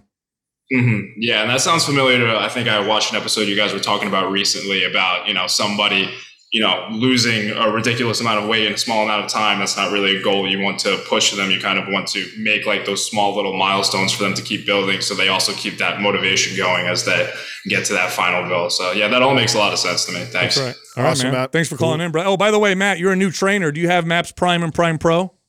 Uh, I do not. Oh my god. Well, you're new, so Adam's not going to get super mad.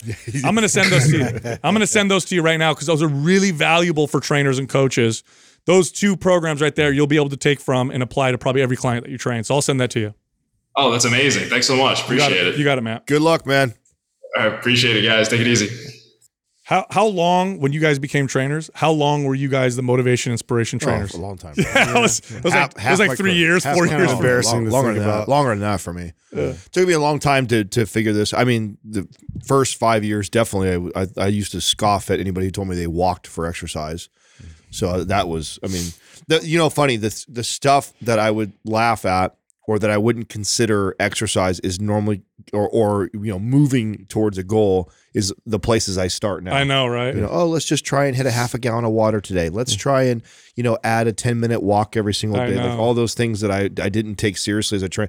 But I mean, it's so true though. Like you you forget like your mindset Mm-hmm. uh, around exercise and fitness, and you think because you're scaling that back that you're meeting this person at an in a p- easier place. You don't realize where they're at. You know. no, yeah, it's no. easy for me to just stop eating that. You know, it's no, no big deal. Yeah, so just do it. Yes, just do that. Yeah. like, that was like what I thought forever. I know. Yeah, it took a while to really realize. You know, it's just everybody is has a different journey, and they're all coming from different perspectives, and so, um, you know, being able to mirror that person, find out like more about what really makes them tick is everything. Well, Sal hinted to something too that can be really deceiving too. Is that like, you know, sometimes you you think you're doing the right thing because you got them to do it for a couple months, right? Like I, I was great at that. right. I so was I. Yeah. Like I, I I was full. What I was really good at was bringing that energy. Oh, yeah. Right, taking that client that may be a little depressed or down or didn't really want to be the gym and like, yeah, you're here to see me. This is artificial. They're all just Yeah. feeding off the artificial energy. and you and you come see me three days a week and they tell me how much they like seeing me and we're seeing results in the gym and it's like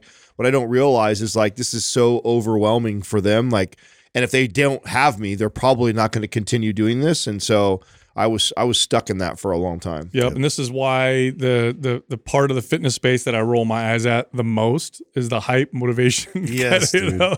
and that's the majority. You know, Yeah. that's still out there. You just got to do it. You just got to work hard. Just put your head down and grind. all That's the way to. and they're like, all oh, they're all speaking to themselves Yeah. you know what i'm saying that works for me you know what i'm saying Yeah. that's i mean I, I like that stuff to get hyped up and shit like that but that's me got this. Yeah. Our next caller is Taylor from Pennsylvania. Taylor, what's happening, man? How can we help you? Hey guys, how's it going? good Um, I've been listening to the podcast for a few months, um, and I think I've kind of pinpointed my issues to my eating on the weekends.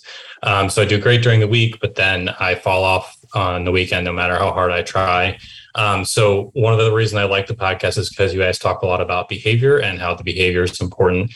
So my question is like, I think I'm missing some tools in terms of like staying focused on the weekends and changing those behaviors. Like, what would you suggest? Um, I'm not trying to maintain like a super low body fat percentage or anything. I'm just trying to like have long term sustainable healthy habits. Okay. I love this question, and I gave this hack away uh, maybe a year ago, so maybe you didn't hear it.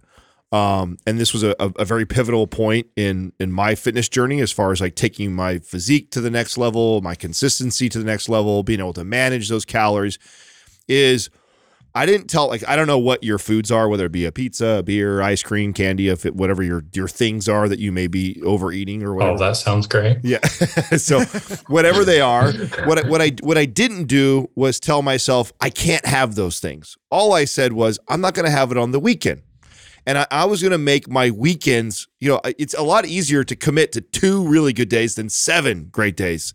And I was really good at Monday through Friday, probably like yourself, but it was the weekends that were off. So I said, you know what? I'm not going to put all this pressure of having seven perfect days. I'm just going to say my perfect days are going to be Saturday and Sunday. I'm going to really discipline myself to never let myself miss my workouts, to get up and be mobile. I'm going to make better food choices on those days.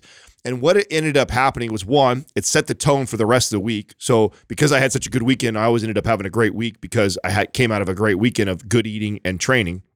And what it did was it allowed me to have that flexibility where, okay, if I still wanted to have some of those treats, I would end up having it on a Monday, Tuesday, Wednesday, or Thursday, whatever, where I knew I was way more active, I was more consistent with the diet, I was more consistent with my training. So that was a big hack for me, was just setting a personal goal that on Saturday, so I was going to make those my best days. Now, does that mean that there's not a Saturday where I end up going to a ball game and having nachos and a hot dog? It doesn't mean I, I, I didn't enjoy those times when when those those came but I, I initially made that like a priority of like i'm really going to prioritize these weekends for a while and see how long i can be dialed in on the weekend and still not tell myself i can't have these other things just if i'm going to do it i'm going to do it during the week and what i found was during the week I really didn't crave them. I really didn't want them because I was doing so good on the weekends. It set the tone for the rest of the week, and it really moved my my fitness and physique level to the next level. Yeah, that was know a big you- hack for me. You know why that works for some people, Taylor? It's because it's because Monday through Friday people tend to be on a schedule. So they work and they have like a schedule. And so it's easier for a lot of people to eat, you know, quote unquote healthy when they're already on a schedule. Weekends tend to be open and loose. Mm-hmm. And then that's when it becomes a little bit more challenging. So placing more structure with food on the days that are loose tends to pay off better, allowing yourself to have you know those treats or whatever during the week when you're already more structured tends to work more because then you you, you tend to have less of them as well Well, and I've noticed too, the movement goes down quite a bit on the weekend, right? And so that it, it's ever more damaging if you're like adding on those types of foods and everything else while you're sedentary. So for me, it was all about like staying busy, like planning out hikes and doing things on the weekend where I was like up and about, and I was actually getting up in the morning and not uh, sleeping in till you know forever because I could totally do that just to try and catch up. Uh, but then I, the the behaviors of that tended to lead more into these uh, you know not not the best decisions in terms of food. Yeah now taylor i'm going to take it back okay? Because that, that was great advice but we got to go back a little bit just to even see if this is something you should do. So what do you like to do on the weekends uh, and when you eat this when you're eating in these ways? Are you by yourself? Are you like bearing your emotions? Or are you out with friends and family enjoying yourself? Like what does it look like? Yeah, I mean, there's definitely some like I'm tired after a long week, but a lot of it is like the social aspect. Like my wife used to work in a bakery, so she's like a professional level baker, and like I, we like to go out with friends a lot. Totally so it's usually the social aspect. you're you're fucked. Just you're fucked. Just give up. well now. no no you, You start building a lot of muscle, dude. no, no. Here, okay, Taylor. Here's why. Here's why I'm asking that question. Okay, because uh, look, everybody wants to. Everybody wants to have a six pack. Everybody wants to, you know, be a billionaire. But when you really boil it down, are is it worth the trade for you? So, if these are things that you're doing with friends and family, and you're connecting you're with your wife, and you're hanging out with your kids, you're not obese. I can see you right now. Obviously, you're not obese. You look like you're pretty healthy. Is it worth the trade to get down another two, three percent body fat, or are these weekends things that bring you an improved quality of life? That may be the challenge. The challenge may be that sometimes you're like, man, I really like to get a little bit more shredded. But then the weekend comes, you're like, man, I really enjoy hanging out with my wife and my friends and my kids, right? There's a trade there. And I can't tell you if it's worth it, right? Sometimes it's not. Like I'll tell you something right now. Um, you know, right now I'm I've been dieting, trying to get lean because I got this. You know, I'm doing this this these pictures for a new program. Only reason why I'm doing it. It's not worth it otherwise. It isn't worth what I have to do to do this if it wasn't for this these particular photos. So you got to ask yourself that question, and maybe it's just not worth it, and that's why it's such a challenge. And you beating yourself o- uh, over it is making things worse. What may what happens often when we beat ourselves up is we actually indulge more when the time comes because it feels like you're escaping, you know, releasing this this this you know the shame or whatever. So you got to ask yourself that like, is it really worth it? Is a three percent loss in body fat worth the the trade that I get from my my wife doing these home cooked you know meals and us hanging out with friends and maybe it's not. And if it's not, then don't worry about it. I, you know, to build off of that because I think that's a really good Mm-hmm. point. Um, and to kind of combine what Justin was saying with what Sal is saying is there there is a way to kind of ha- you know ha- have your have your cake and eat it too here, right? So I think that you know, okay, maybe we're not going to get as gluten free. no, I- maybe we're, maybe we're not going to get shredded like Sal uh, like Sal was alluding to. But uh, what I can do is like, oh, because I am going to go out with friends, or we are. My wife is baking something tonight that I know we're going to enjoy and have. I'm going to prioritize my training, or like Justin said, a hike, or do something because I know that's probably coming later in the day. So I'm I'm to get to do both. Like I'm to make a, a a good fitness choice that maybe I would have slept in, like because that was my thing, right? So I I grinded Monday through Friday. It sounds like you might be like this, right? You kind of grind Monday through Friday at work and stuff like that, burning the candle both ends. And then Saturday, I would like to, I would love to sleep in. I would I would get up two hours later than I normally. And even when I got up, I was like slow moving. It wasn't like I got up and then went right to moving around. I was like, ah, watching a little bit of TV, kind of sitting there having breakfast with my wife and talking and just kind of hanging out, hanging out, having a cup of coffee outside and feeling the sun. Like, I mean, it was like a really slow day, which uh, that's a that's not a lot of calories that are getting burned. And then, oh, like this evening is when I go to the ball game or when I'm gonna have the dessert with my wife. The- if if I didn't prioritize the training, that that the little bit of movement that I did combined with that eating is what really was detrimental. Had I just said, "Hey, you know what? Today's the the, the Giants game. I'm going to. I am going to have some nachos and a dog and and maybe a beer out there."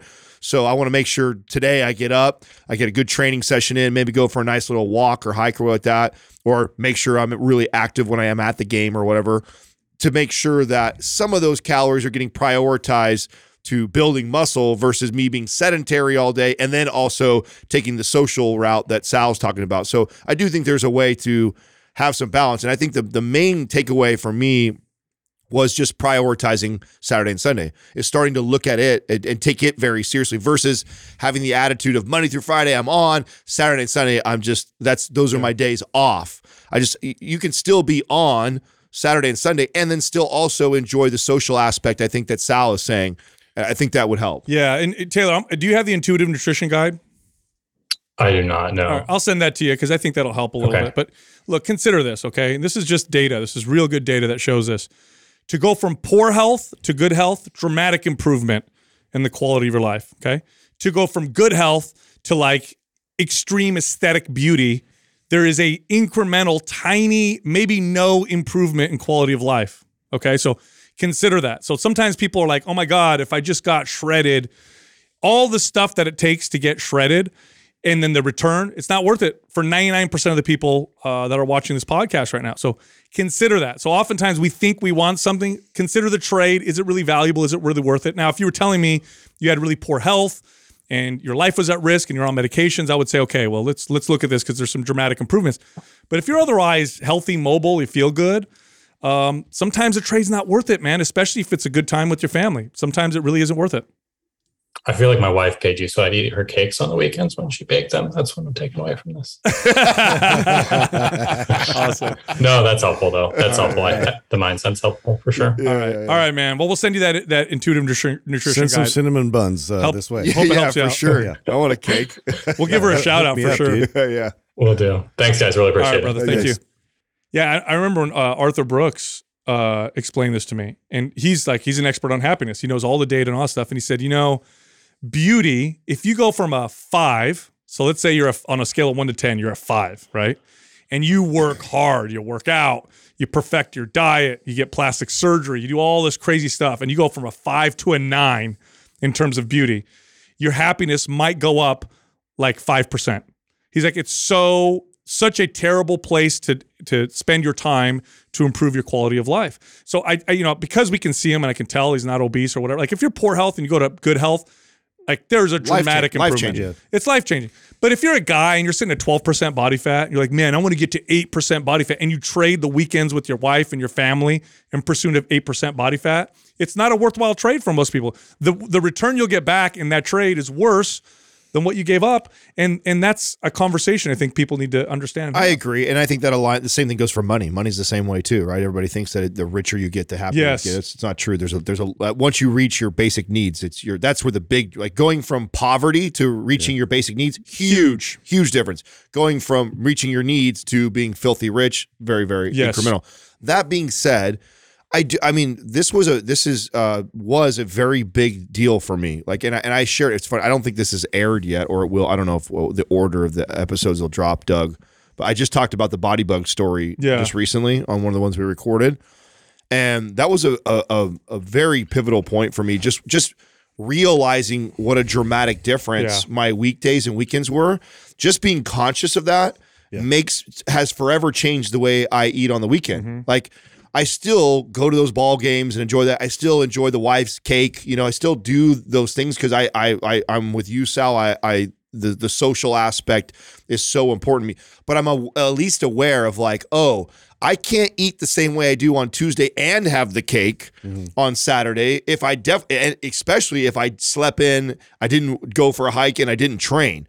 But if I and so the way I look at it is like, okay, if I want to eat that way on Saturday, Sunday, it's not too much to ask myself, hey, let's make sure that the workout that I was going to do on Thursday, I'm going to make sure I do that Saturday morning and get that in before I have that day. And that can be, I mean, that could be a huge shift in how fit you maintain by just making th- those those habits. But I do think that uh, you know, struggling with this emotionally and mentally. Oh, why can't I do it on the weekend? Oh, the week, you know, the weekend. Oh, that can also make it worse because in the weekend comes and you're like, oh, release, and you do this escape type of thing, and it creates more of a swing. Yeah. Rather than kind of being accepting of it, but oh, I enjoy it with my family. Well, that's why I think there's a You're, like, blend. punishing That's why I think there's a blend there, right? Yeah. I think there's a. I'm not going to say no. I'm not going to have the thing with Right. my, my wife. I'm just going to say, hey, the the I, now that I'm aware of how dramatic, because that was my my problem was I didn't I was not aware. Of You're how- aware you can plan better. That's Yes. right. and I think that's really it. It's just like you, you- now I have focus that this happens on the weekends, so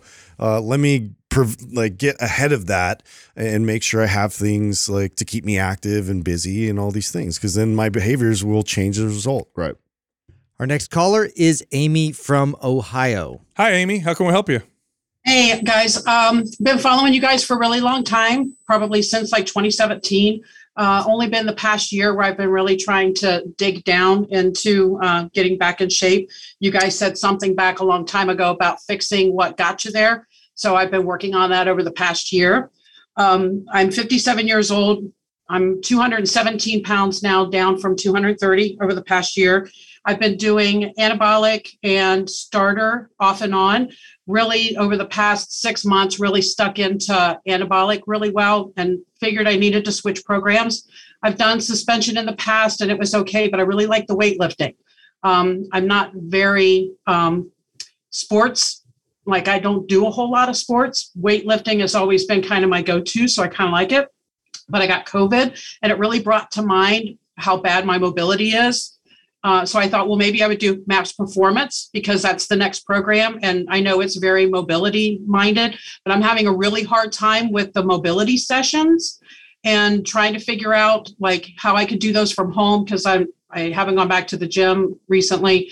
Um, how how to get into the best form. I, I just I really struggled with it. So I was thinking about trying to find a way to do MAPS Prime Pro in place of the the mobility sessions in the um, performance and i'm not quite sure how to program that i don't know if i should do like i know all of my areas are weak so i didn't do the compass so i don't know if i should just take a couple of exercises from each one of the areas and do those on the mobility days four times a week or should i program a different set of exercises four times a week uh, and add those into the the performance mobility sessions. I, I, I'm just not sure how to program Have you- the two.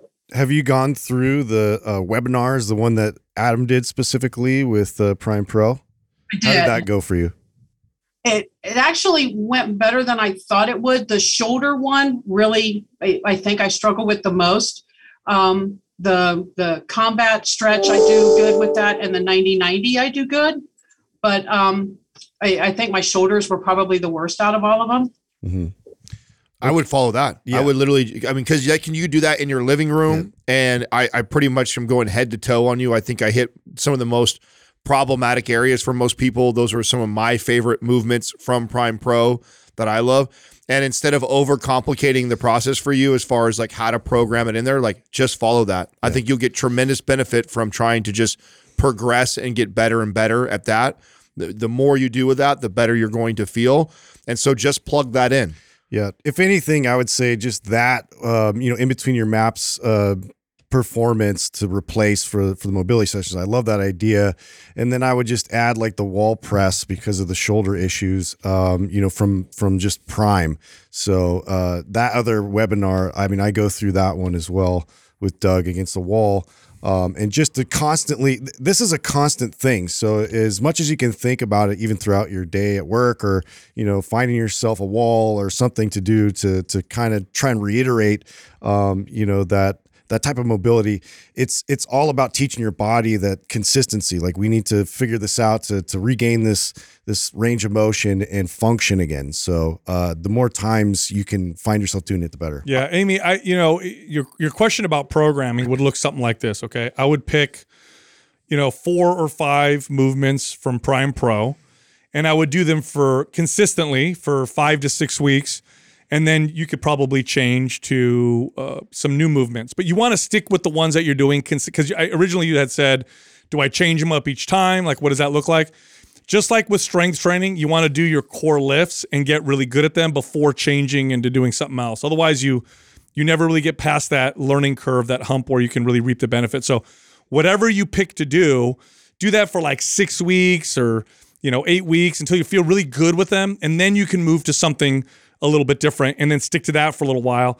That's a great way to program mobility work um, on your own. Yeah, and we're we're seeking a different adaptation when we talk about uh, mobility versus like building strength, uh, building muscle, losing body fat. It's different. It's a different. So I, I don't remember the total amount of movements we have in Prime Pro, but I believe it's over fifty. Right? It's it's quite a few. Might even be more. I I that's I literally use four, the same four all the time. Like that's I do not rotate through all of those. We did that for a variety for people and that that way some people will notice that oh this one really helps me out a lot. So that's good. I think it's good to have a nice variety for everybody. and we can address very specific joints issues and things that way but for you just the broad strokes are going to be better Yes. So I I mean, and that's what I mean by telling you that is like I I stick to the same four that I feel the best from. When I do my combat stretch, I notice a huge difference in my ankle mobility and my depth of my squat. When I do my 90 90s, it totally eliminates the bursitis that I had in my hips and makes me be, get down in my I feel great.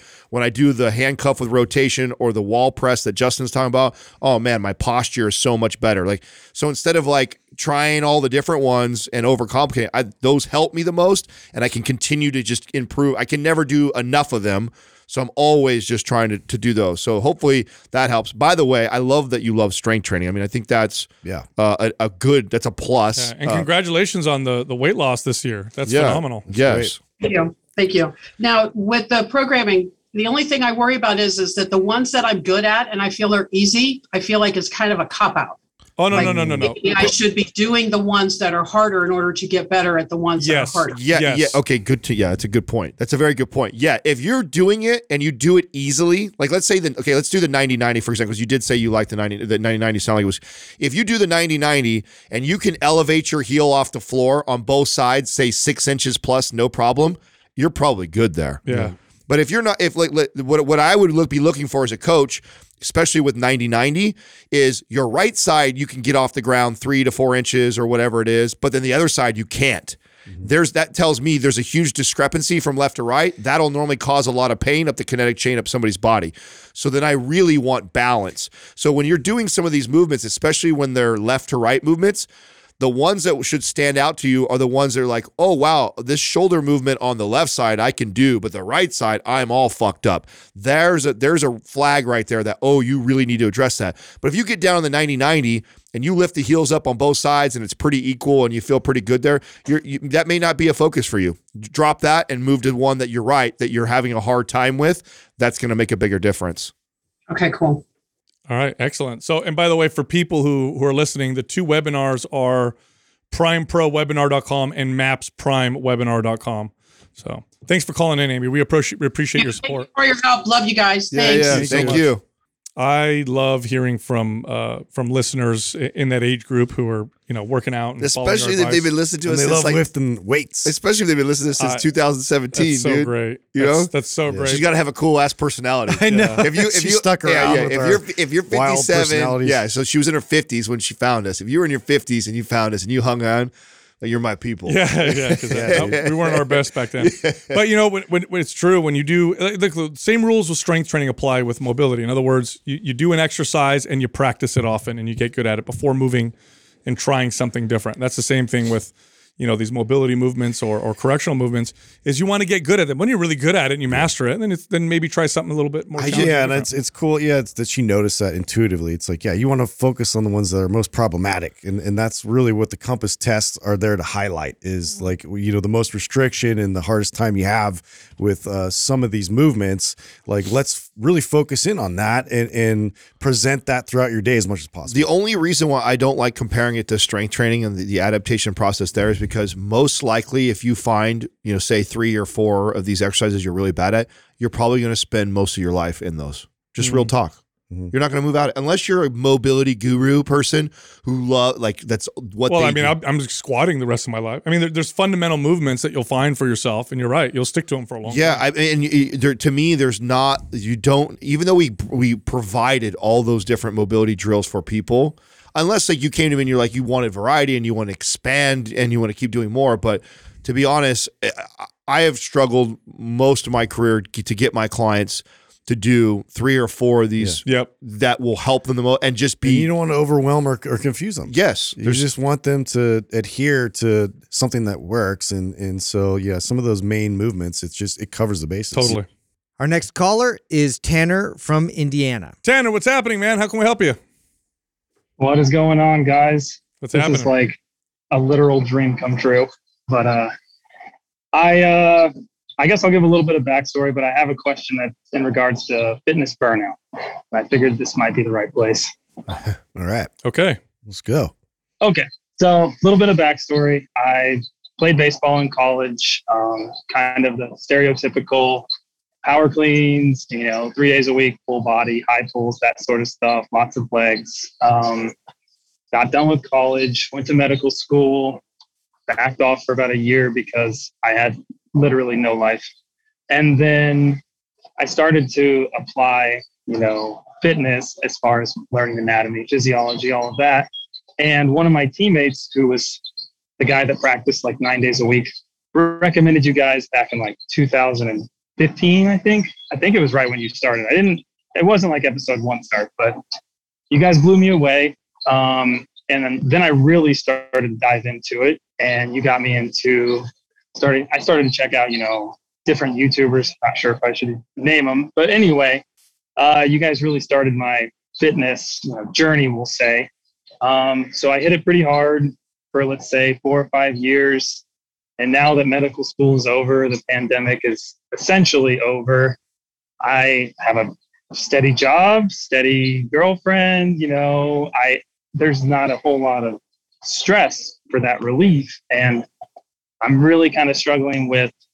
I thought I had intrinsic motivation, but maybe it's maybe it was a lot more extrinsic, and I kind of just I don't want to say this and sound uh, I don't know I don't want to say arrogant, but I've just kind of ran out of unknowns. I've tried all the different splits. I've really got into fasting. I loved when Sal like dove into that a while ago. Um, Dr. Cabral got his book, trying smoothies out because I've been fasting for so long. Um, worked on mobility because you guys used to hit on that so hard.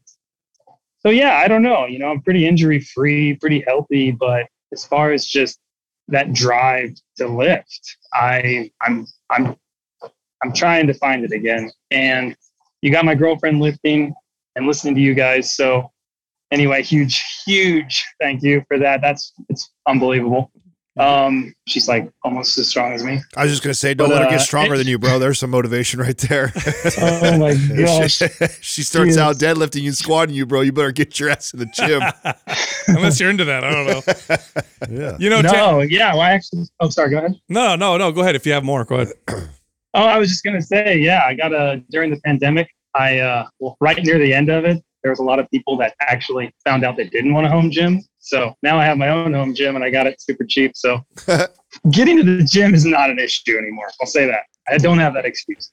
So, so a couple takeaways I get here. One, if you listen to Mind Pump, you'll pass medical school and find a girlfriend and be very content with life. So I just All want right. other people to kind of understand this. Yeah. What do you What do you do right now? By the way, uh, you went to medical school. What do you do for work? Uh, well, the pandemic delayed me passing my board exams for over a year and a half. And in that time, I basically, I, I wanted to seek other options. So I didn't necessarily like the way the healthcare system dealt with it. I mean, that's, I don't want to dive into that. And pharmaceutical companies, we all have our opinions. So I actually work for a pharmaceutical manufacturing company. And as far as what I can say, I just make sure clients are happy and the FDA is happy and it's really nice. It's like steady hours, complete opposite of medicine, Yeah, and a really great schedule and and you make a lot- amazing company. and you make a lot of money. All right, so uh, so okay, here's the here's the bane. Here's the bane of uh, highly intelligent, uh, challenge-driven individuals. Okay, so it's great when you got challenges in front of you and you want to tackle things and you grind and you push yourself and that's what gets you going. And but you fell in love with that feeling. And the problem now is how do you settle into a nice, balanced life because it feels boring, right? How do you settle into that?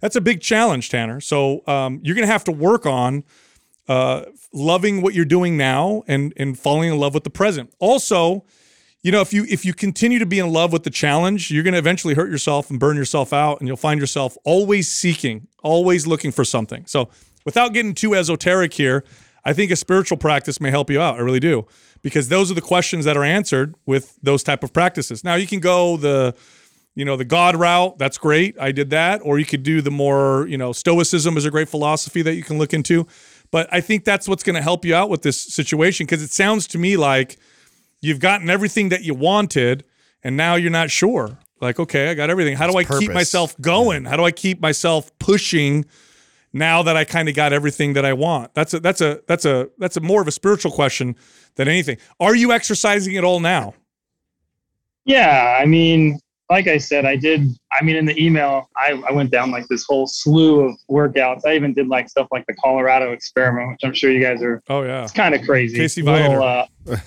oh, it was amazing. It actually, it was pretty awesome for me personally. I guess I'm like the stereotypical hard gainer. I'm 32, but I hit puberty when I was like 29. So it's uh, it, it was one of those bloomer. things where you know, I don't know. Eventually, the process just took over, and I actually started to gain muscle. And I'm to the point to where I'm like, yeah, it'd be nice to look like those little Insta posts that Sal posts every now and then. But I mean, I'm, I'm I have mobility. I can still sprint. I can throw harder than I did when I was in college. Um, if I injure myself, I'm you know pretty good at fixing it. But uh, that's actually really fun, by the way. Fixing yourself after never mind. Anyway, but no, it's not. It's not like I hate fitness. I know that it's a process now. So like I I went down all of like in a recent podcast, you guys talked about HMB. I love, I love digging into the old like the old fitness information and finding things. I mean, I take creatine every day. I got my mom taking creatine every day because Alzheimer's runs in my family. Um, I tell everyone about you guys. Like I I love finding out new things about it, and it's just hard to get excited about it now because I That's it right I'm just- there, I- dude. That's it right there. That's going to be your challenge. Your challenge is how are you going to settle, have a family, uh, enjoy a normal life when you It, it, you fell in love with the grind and the challenge and the unknown. You're going to have to figure that out, and I, I really do think a spiritual practice. you got to be will help care- with you got to be careful too. You know what happens to people in your situation? You self sabotage. You self sabotage. yeah, you create challenges when You- they you- don't need to be there. When people like when people like you are struck because what I at least what I'm hearing, A lot of successful people do that. Yeah, what I what I'm hearing right now is life is pretty fucking good for you, and you're you're pretty damn fit. You work out. Uh, there, there's not a lot that has to to change around that. I mean, and d- don't compare yourself to Sal. First of all, he doesn't look that big in real life. Okay, so don't don't take the bathroom pics and really try and compare yourself to that. A lot of So- He's got Photoshop great filters. Yeah, A lot of Photoshop. You of know, fil- you're lot of- never going to take away my bathroom pics of Sal. You're never going to take yeah, yeah. So- Never. So, uh, so yeah, so maybe maybe you're finding yourself, uh, you know, I, we're joking about Sal, but maybe you find yourself, you know, scrolling and, and comparing yourself to these other people and think, oh, maybe I should do that or not. But sounds like you got a pretty good life going for you right now, but yet you feel like you need to be so challenged. It's like why? And what happens to people like that if they don't find purpose or what they don't do like a spiritual practice is they tend to self sabotage and you create some sort of drama or hurdle in your life, so you have to overcome it Yeah. and it's a pattern they and many, by the way many people get common. caught in this and they never grow out of it they're in their 50s and 60s and they still do this Dude, It's how just- many clients did we get like that? Where they have to sign up for a marathon, they have to sign up for triathlon, they have to Yeah.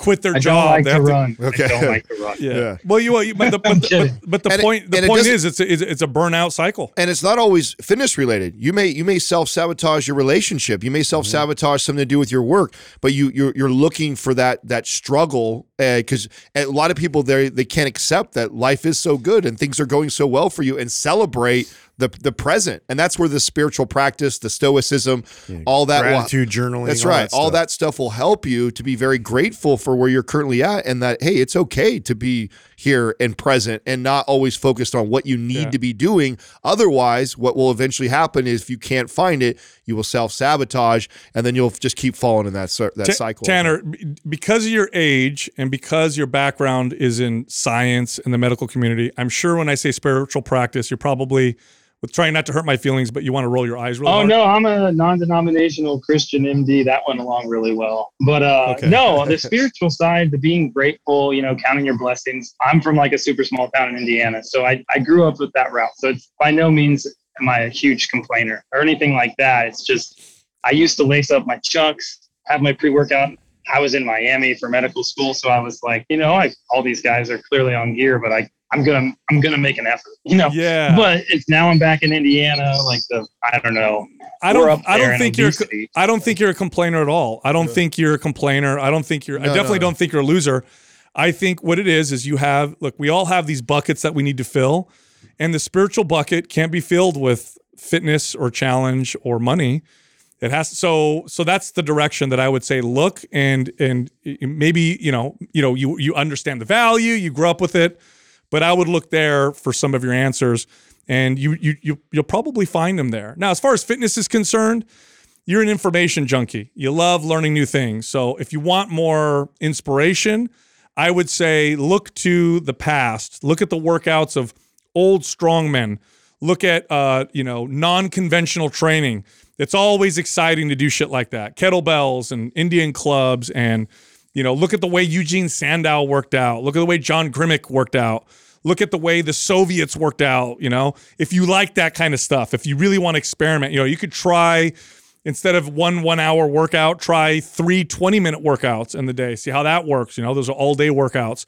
Like experiment with that kind of stuff. I get that, by the way. I, I can identify with that. I love that kind of stuff myself. Have some fun with it. But be careful because if you're constantly chasing that, you'll never find it. You'll never get it. You'll never get what you want because it's always it's elusive. And you and you're not really going to satisfy yourself through that. Just yeah, and I, I guess not to take it up forever, but uh, I know you guys talk about hard gainers a lot, stuff like that. And Sal talked about how much he likes to talk about how much he used to lift and how skinny he was, and I was like, "That's me, man. I'm just not Italian." Uh, but like, I found what works for me. You know, full body splits, lower reps. Uh, I mean, fairly high intensity, and it just it started to work. And so now, whenever I try other workouts, it's kind of goes back to the whole burnout thing. I'm like, I know I've tried these before, and I know this didn't work as well as the other things do. And sometimes, you know, I'll suck it up and do super high reps, like my girlfriend and I did Maps Performance, which was it was great, but it was brutal. And uh, like, Dude, I just in the back of my mind, I'm like, I always like to do what's I got- you I got a book and for you. That's the hard part. I got a book for you, Tanner. Have you read Dinosaur Training? Oh yeah, dinosaur train's great. Okay. No. All right. You'll love Dinosaur Training. Old school. Yeah, uh, Tra- like it, it'll, and based on what you're saying, you'll respond great to it. Mm-hmm. Get yourself Dinosaur Training, old book, real fun. There's old strength training advice in there. It's actually one of the things that influenced me to create Maps Anabolic. Go check it out. No, that would be awesome. And before you guys go, I told my girlfriend I would say this. I know three is an odd number, so if you guys ever need another friend, uh, I'm like first one to sign up on that list. If there's ever a friend, if you guys ever have a friend list, like I just, I just, I just want to know. Like, put my name in the suggestion box. We feel like right we now. want to become a quad. Yeah, no problem. and if you ever want to, if you you ever call. want somebody to try out new samples of new pharmaceuticals, you can go ahead and send those over to us. We'll give them a try. well, I'm, I'm not even allowed to tell people what we make. So anyway, but yeah, yeah, sure. I'll, I'll So you know. I'll Well, know. well, hopefully, Tan- hopefully, Tanner, we see you at one of our next live events. We're going to start getting back into the live events, and so hopefully we cross paths in person. yeah, So appreciate yeah, you following us, man. Yeah, Thank yeah. you. yeah, thank you guys so much for having me. Take it easy. All right, man. All right, You got brother. You know, you know what this reminds me of? So I'm gonna I'm gonna put my friend on blast. So Layne Norton, great guy, love him, very honest, lots of integrity, rubs people the wrong way. You could tell that he has to constantly have an enemy Yeah. to make himself feel motivated, Yeah, and it's that that's cycle. Fuel. It's it's a fuel thing. Yes, and so he does that, and I get it. I can I understand where that comes from. But if you don't figure that out at some point, oh, you're not going to be in a good position. And that's kind of what I'm getting from from Tanner. You know, he's Yeah. he's happy, he's content, and he misses the old challenge and drive and grind. Well, It's I didn't want to say this to him because I don't know his situation, whatever. But dude, have a kid. yeah, there's your Like, challenge right That's there. a humongous challenge. That's a good point. You guys, like, you want some challenge? It just some sounds That's like, actually- hey man, I wish you would have said that. You what you should have said is just like, hey, bro, you're what did he say? He's 32. Yeah, Yeah, Go you're have thir- some babies, bro. No, yeah, Yeah, dude. You're 32 right now. Enjoy the next four or five years of no kid, because you're when you have one, fucking, you're gonna your have the world is about all you right now. That's why it's boring. Wait till it's not. yeah, dude. You, hey, the next call will be, "Hey guys, I have kids. Uh, you know, you have any advice for how I can like just relax and not have like all this crazy challenge? You know, enjoy that. It's you know we, we go through all these different seasons of life, but I do I do uh, sense that in his voice and Yeah. the you know I, I I was waiting for this like oh I'm not progressing or I'm not working out. I thought he was originally asking, but the guy's still working out. He's working out. He's we can see him. He's in good shape, you know, and he's got a lot of good things going for him. It's like you got to be careful because yeah, what ends up happening is eventually he, he will create the drama. You're right, in dude. his life uh, to to overcome because he needs that. And I mean, it's Yep. to your point with with Layne. I absolutely love Layne, um, but sometimes I feel like he creates that adversary, so he has something to overcome all the time. It's like just if you would relax, your life would be a lot less stressful. I promise, man. If you like our information, head over to mindpumpfree.com and check out our guides. We have guides that can help you with almost any health or fitness goal. You can also find all of us on social media. Justin is on Instagram at mindpumpjustin. Adam is on Instagram at mindpumpadam, and you can find me on Twitter at mindpumpsal. Thank you for listening to Mind Pump. If your goal is to build and shape your body, dramatically improve your health and energy, and maximize your overall performance, check out our discounted RGB Super Bundle at mindpumpmedia.com. The RGB Super Bundle includes MAPS Anabolic, MAPS Performance, and MAPS Aesthetic. Nine months of phased expert exercise programming designed by Sal, Adam, and Justin to systematically transform the way your body looks, feels, and performs. With detailed workout blueprints and over 200 videos, the RGB Super Bundle is like having Sal, Adam, and Justin as your own personal trainers, but at a fraction of the price. The RGB Super Bundle has a full 30 day money back guarantee, and you can get it now plus other valuable free resources at mindpumpmedia.com. If you enjoy this show, please share the love by leaving us a five star rating and review on iTunes and by introducing Mind Pump to your friends and family. We thank you for your support, and until next time, this is Mind Pump.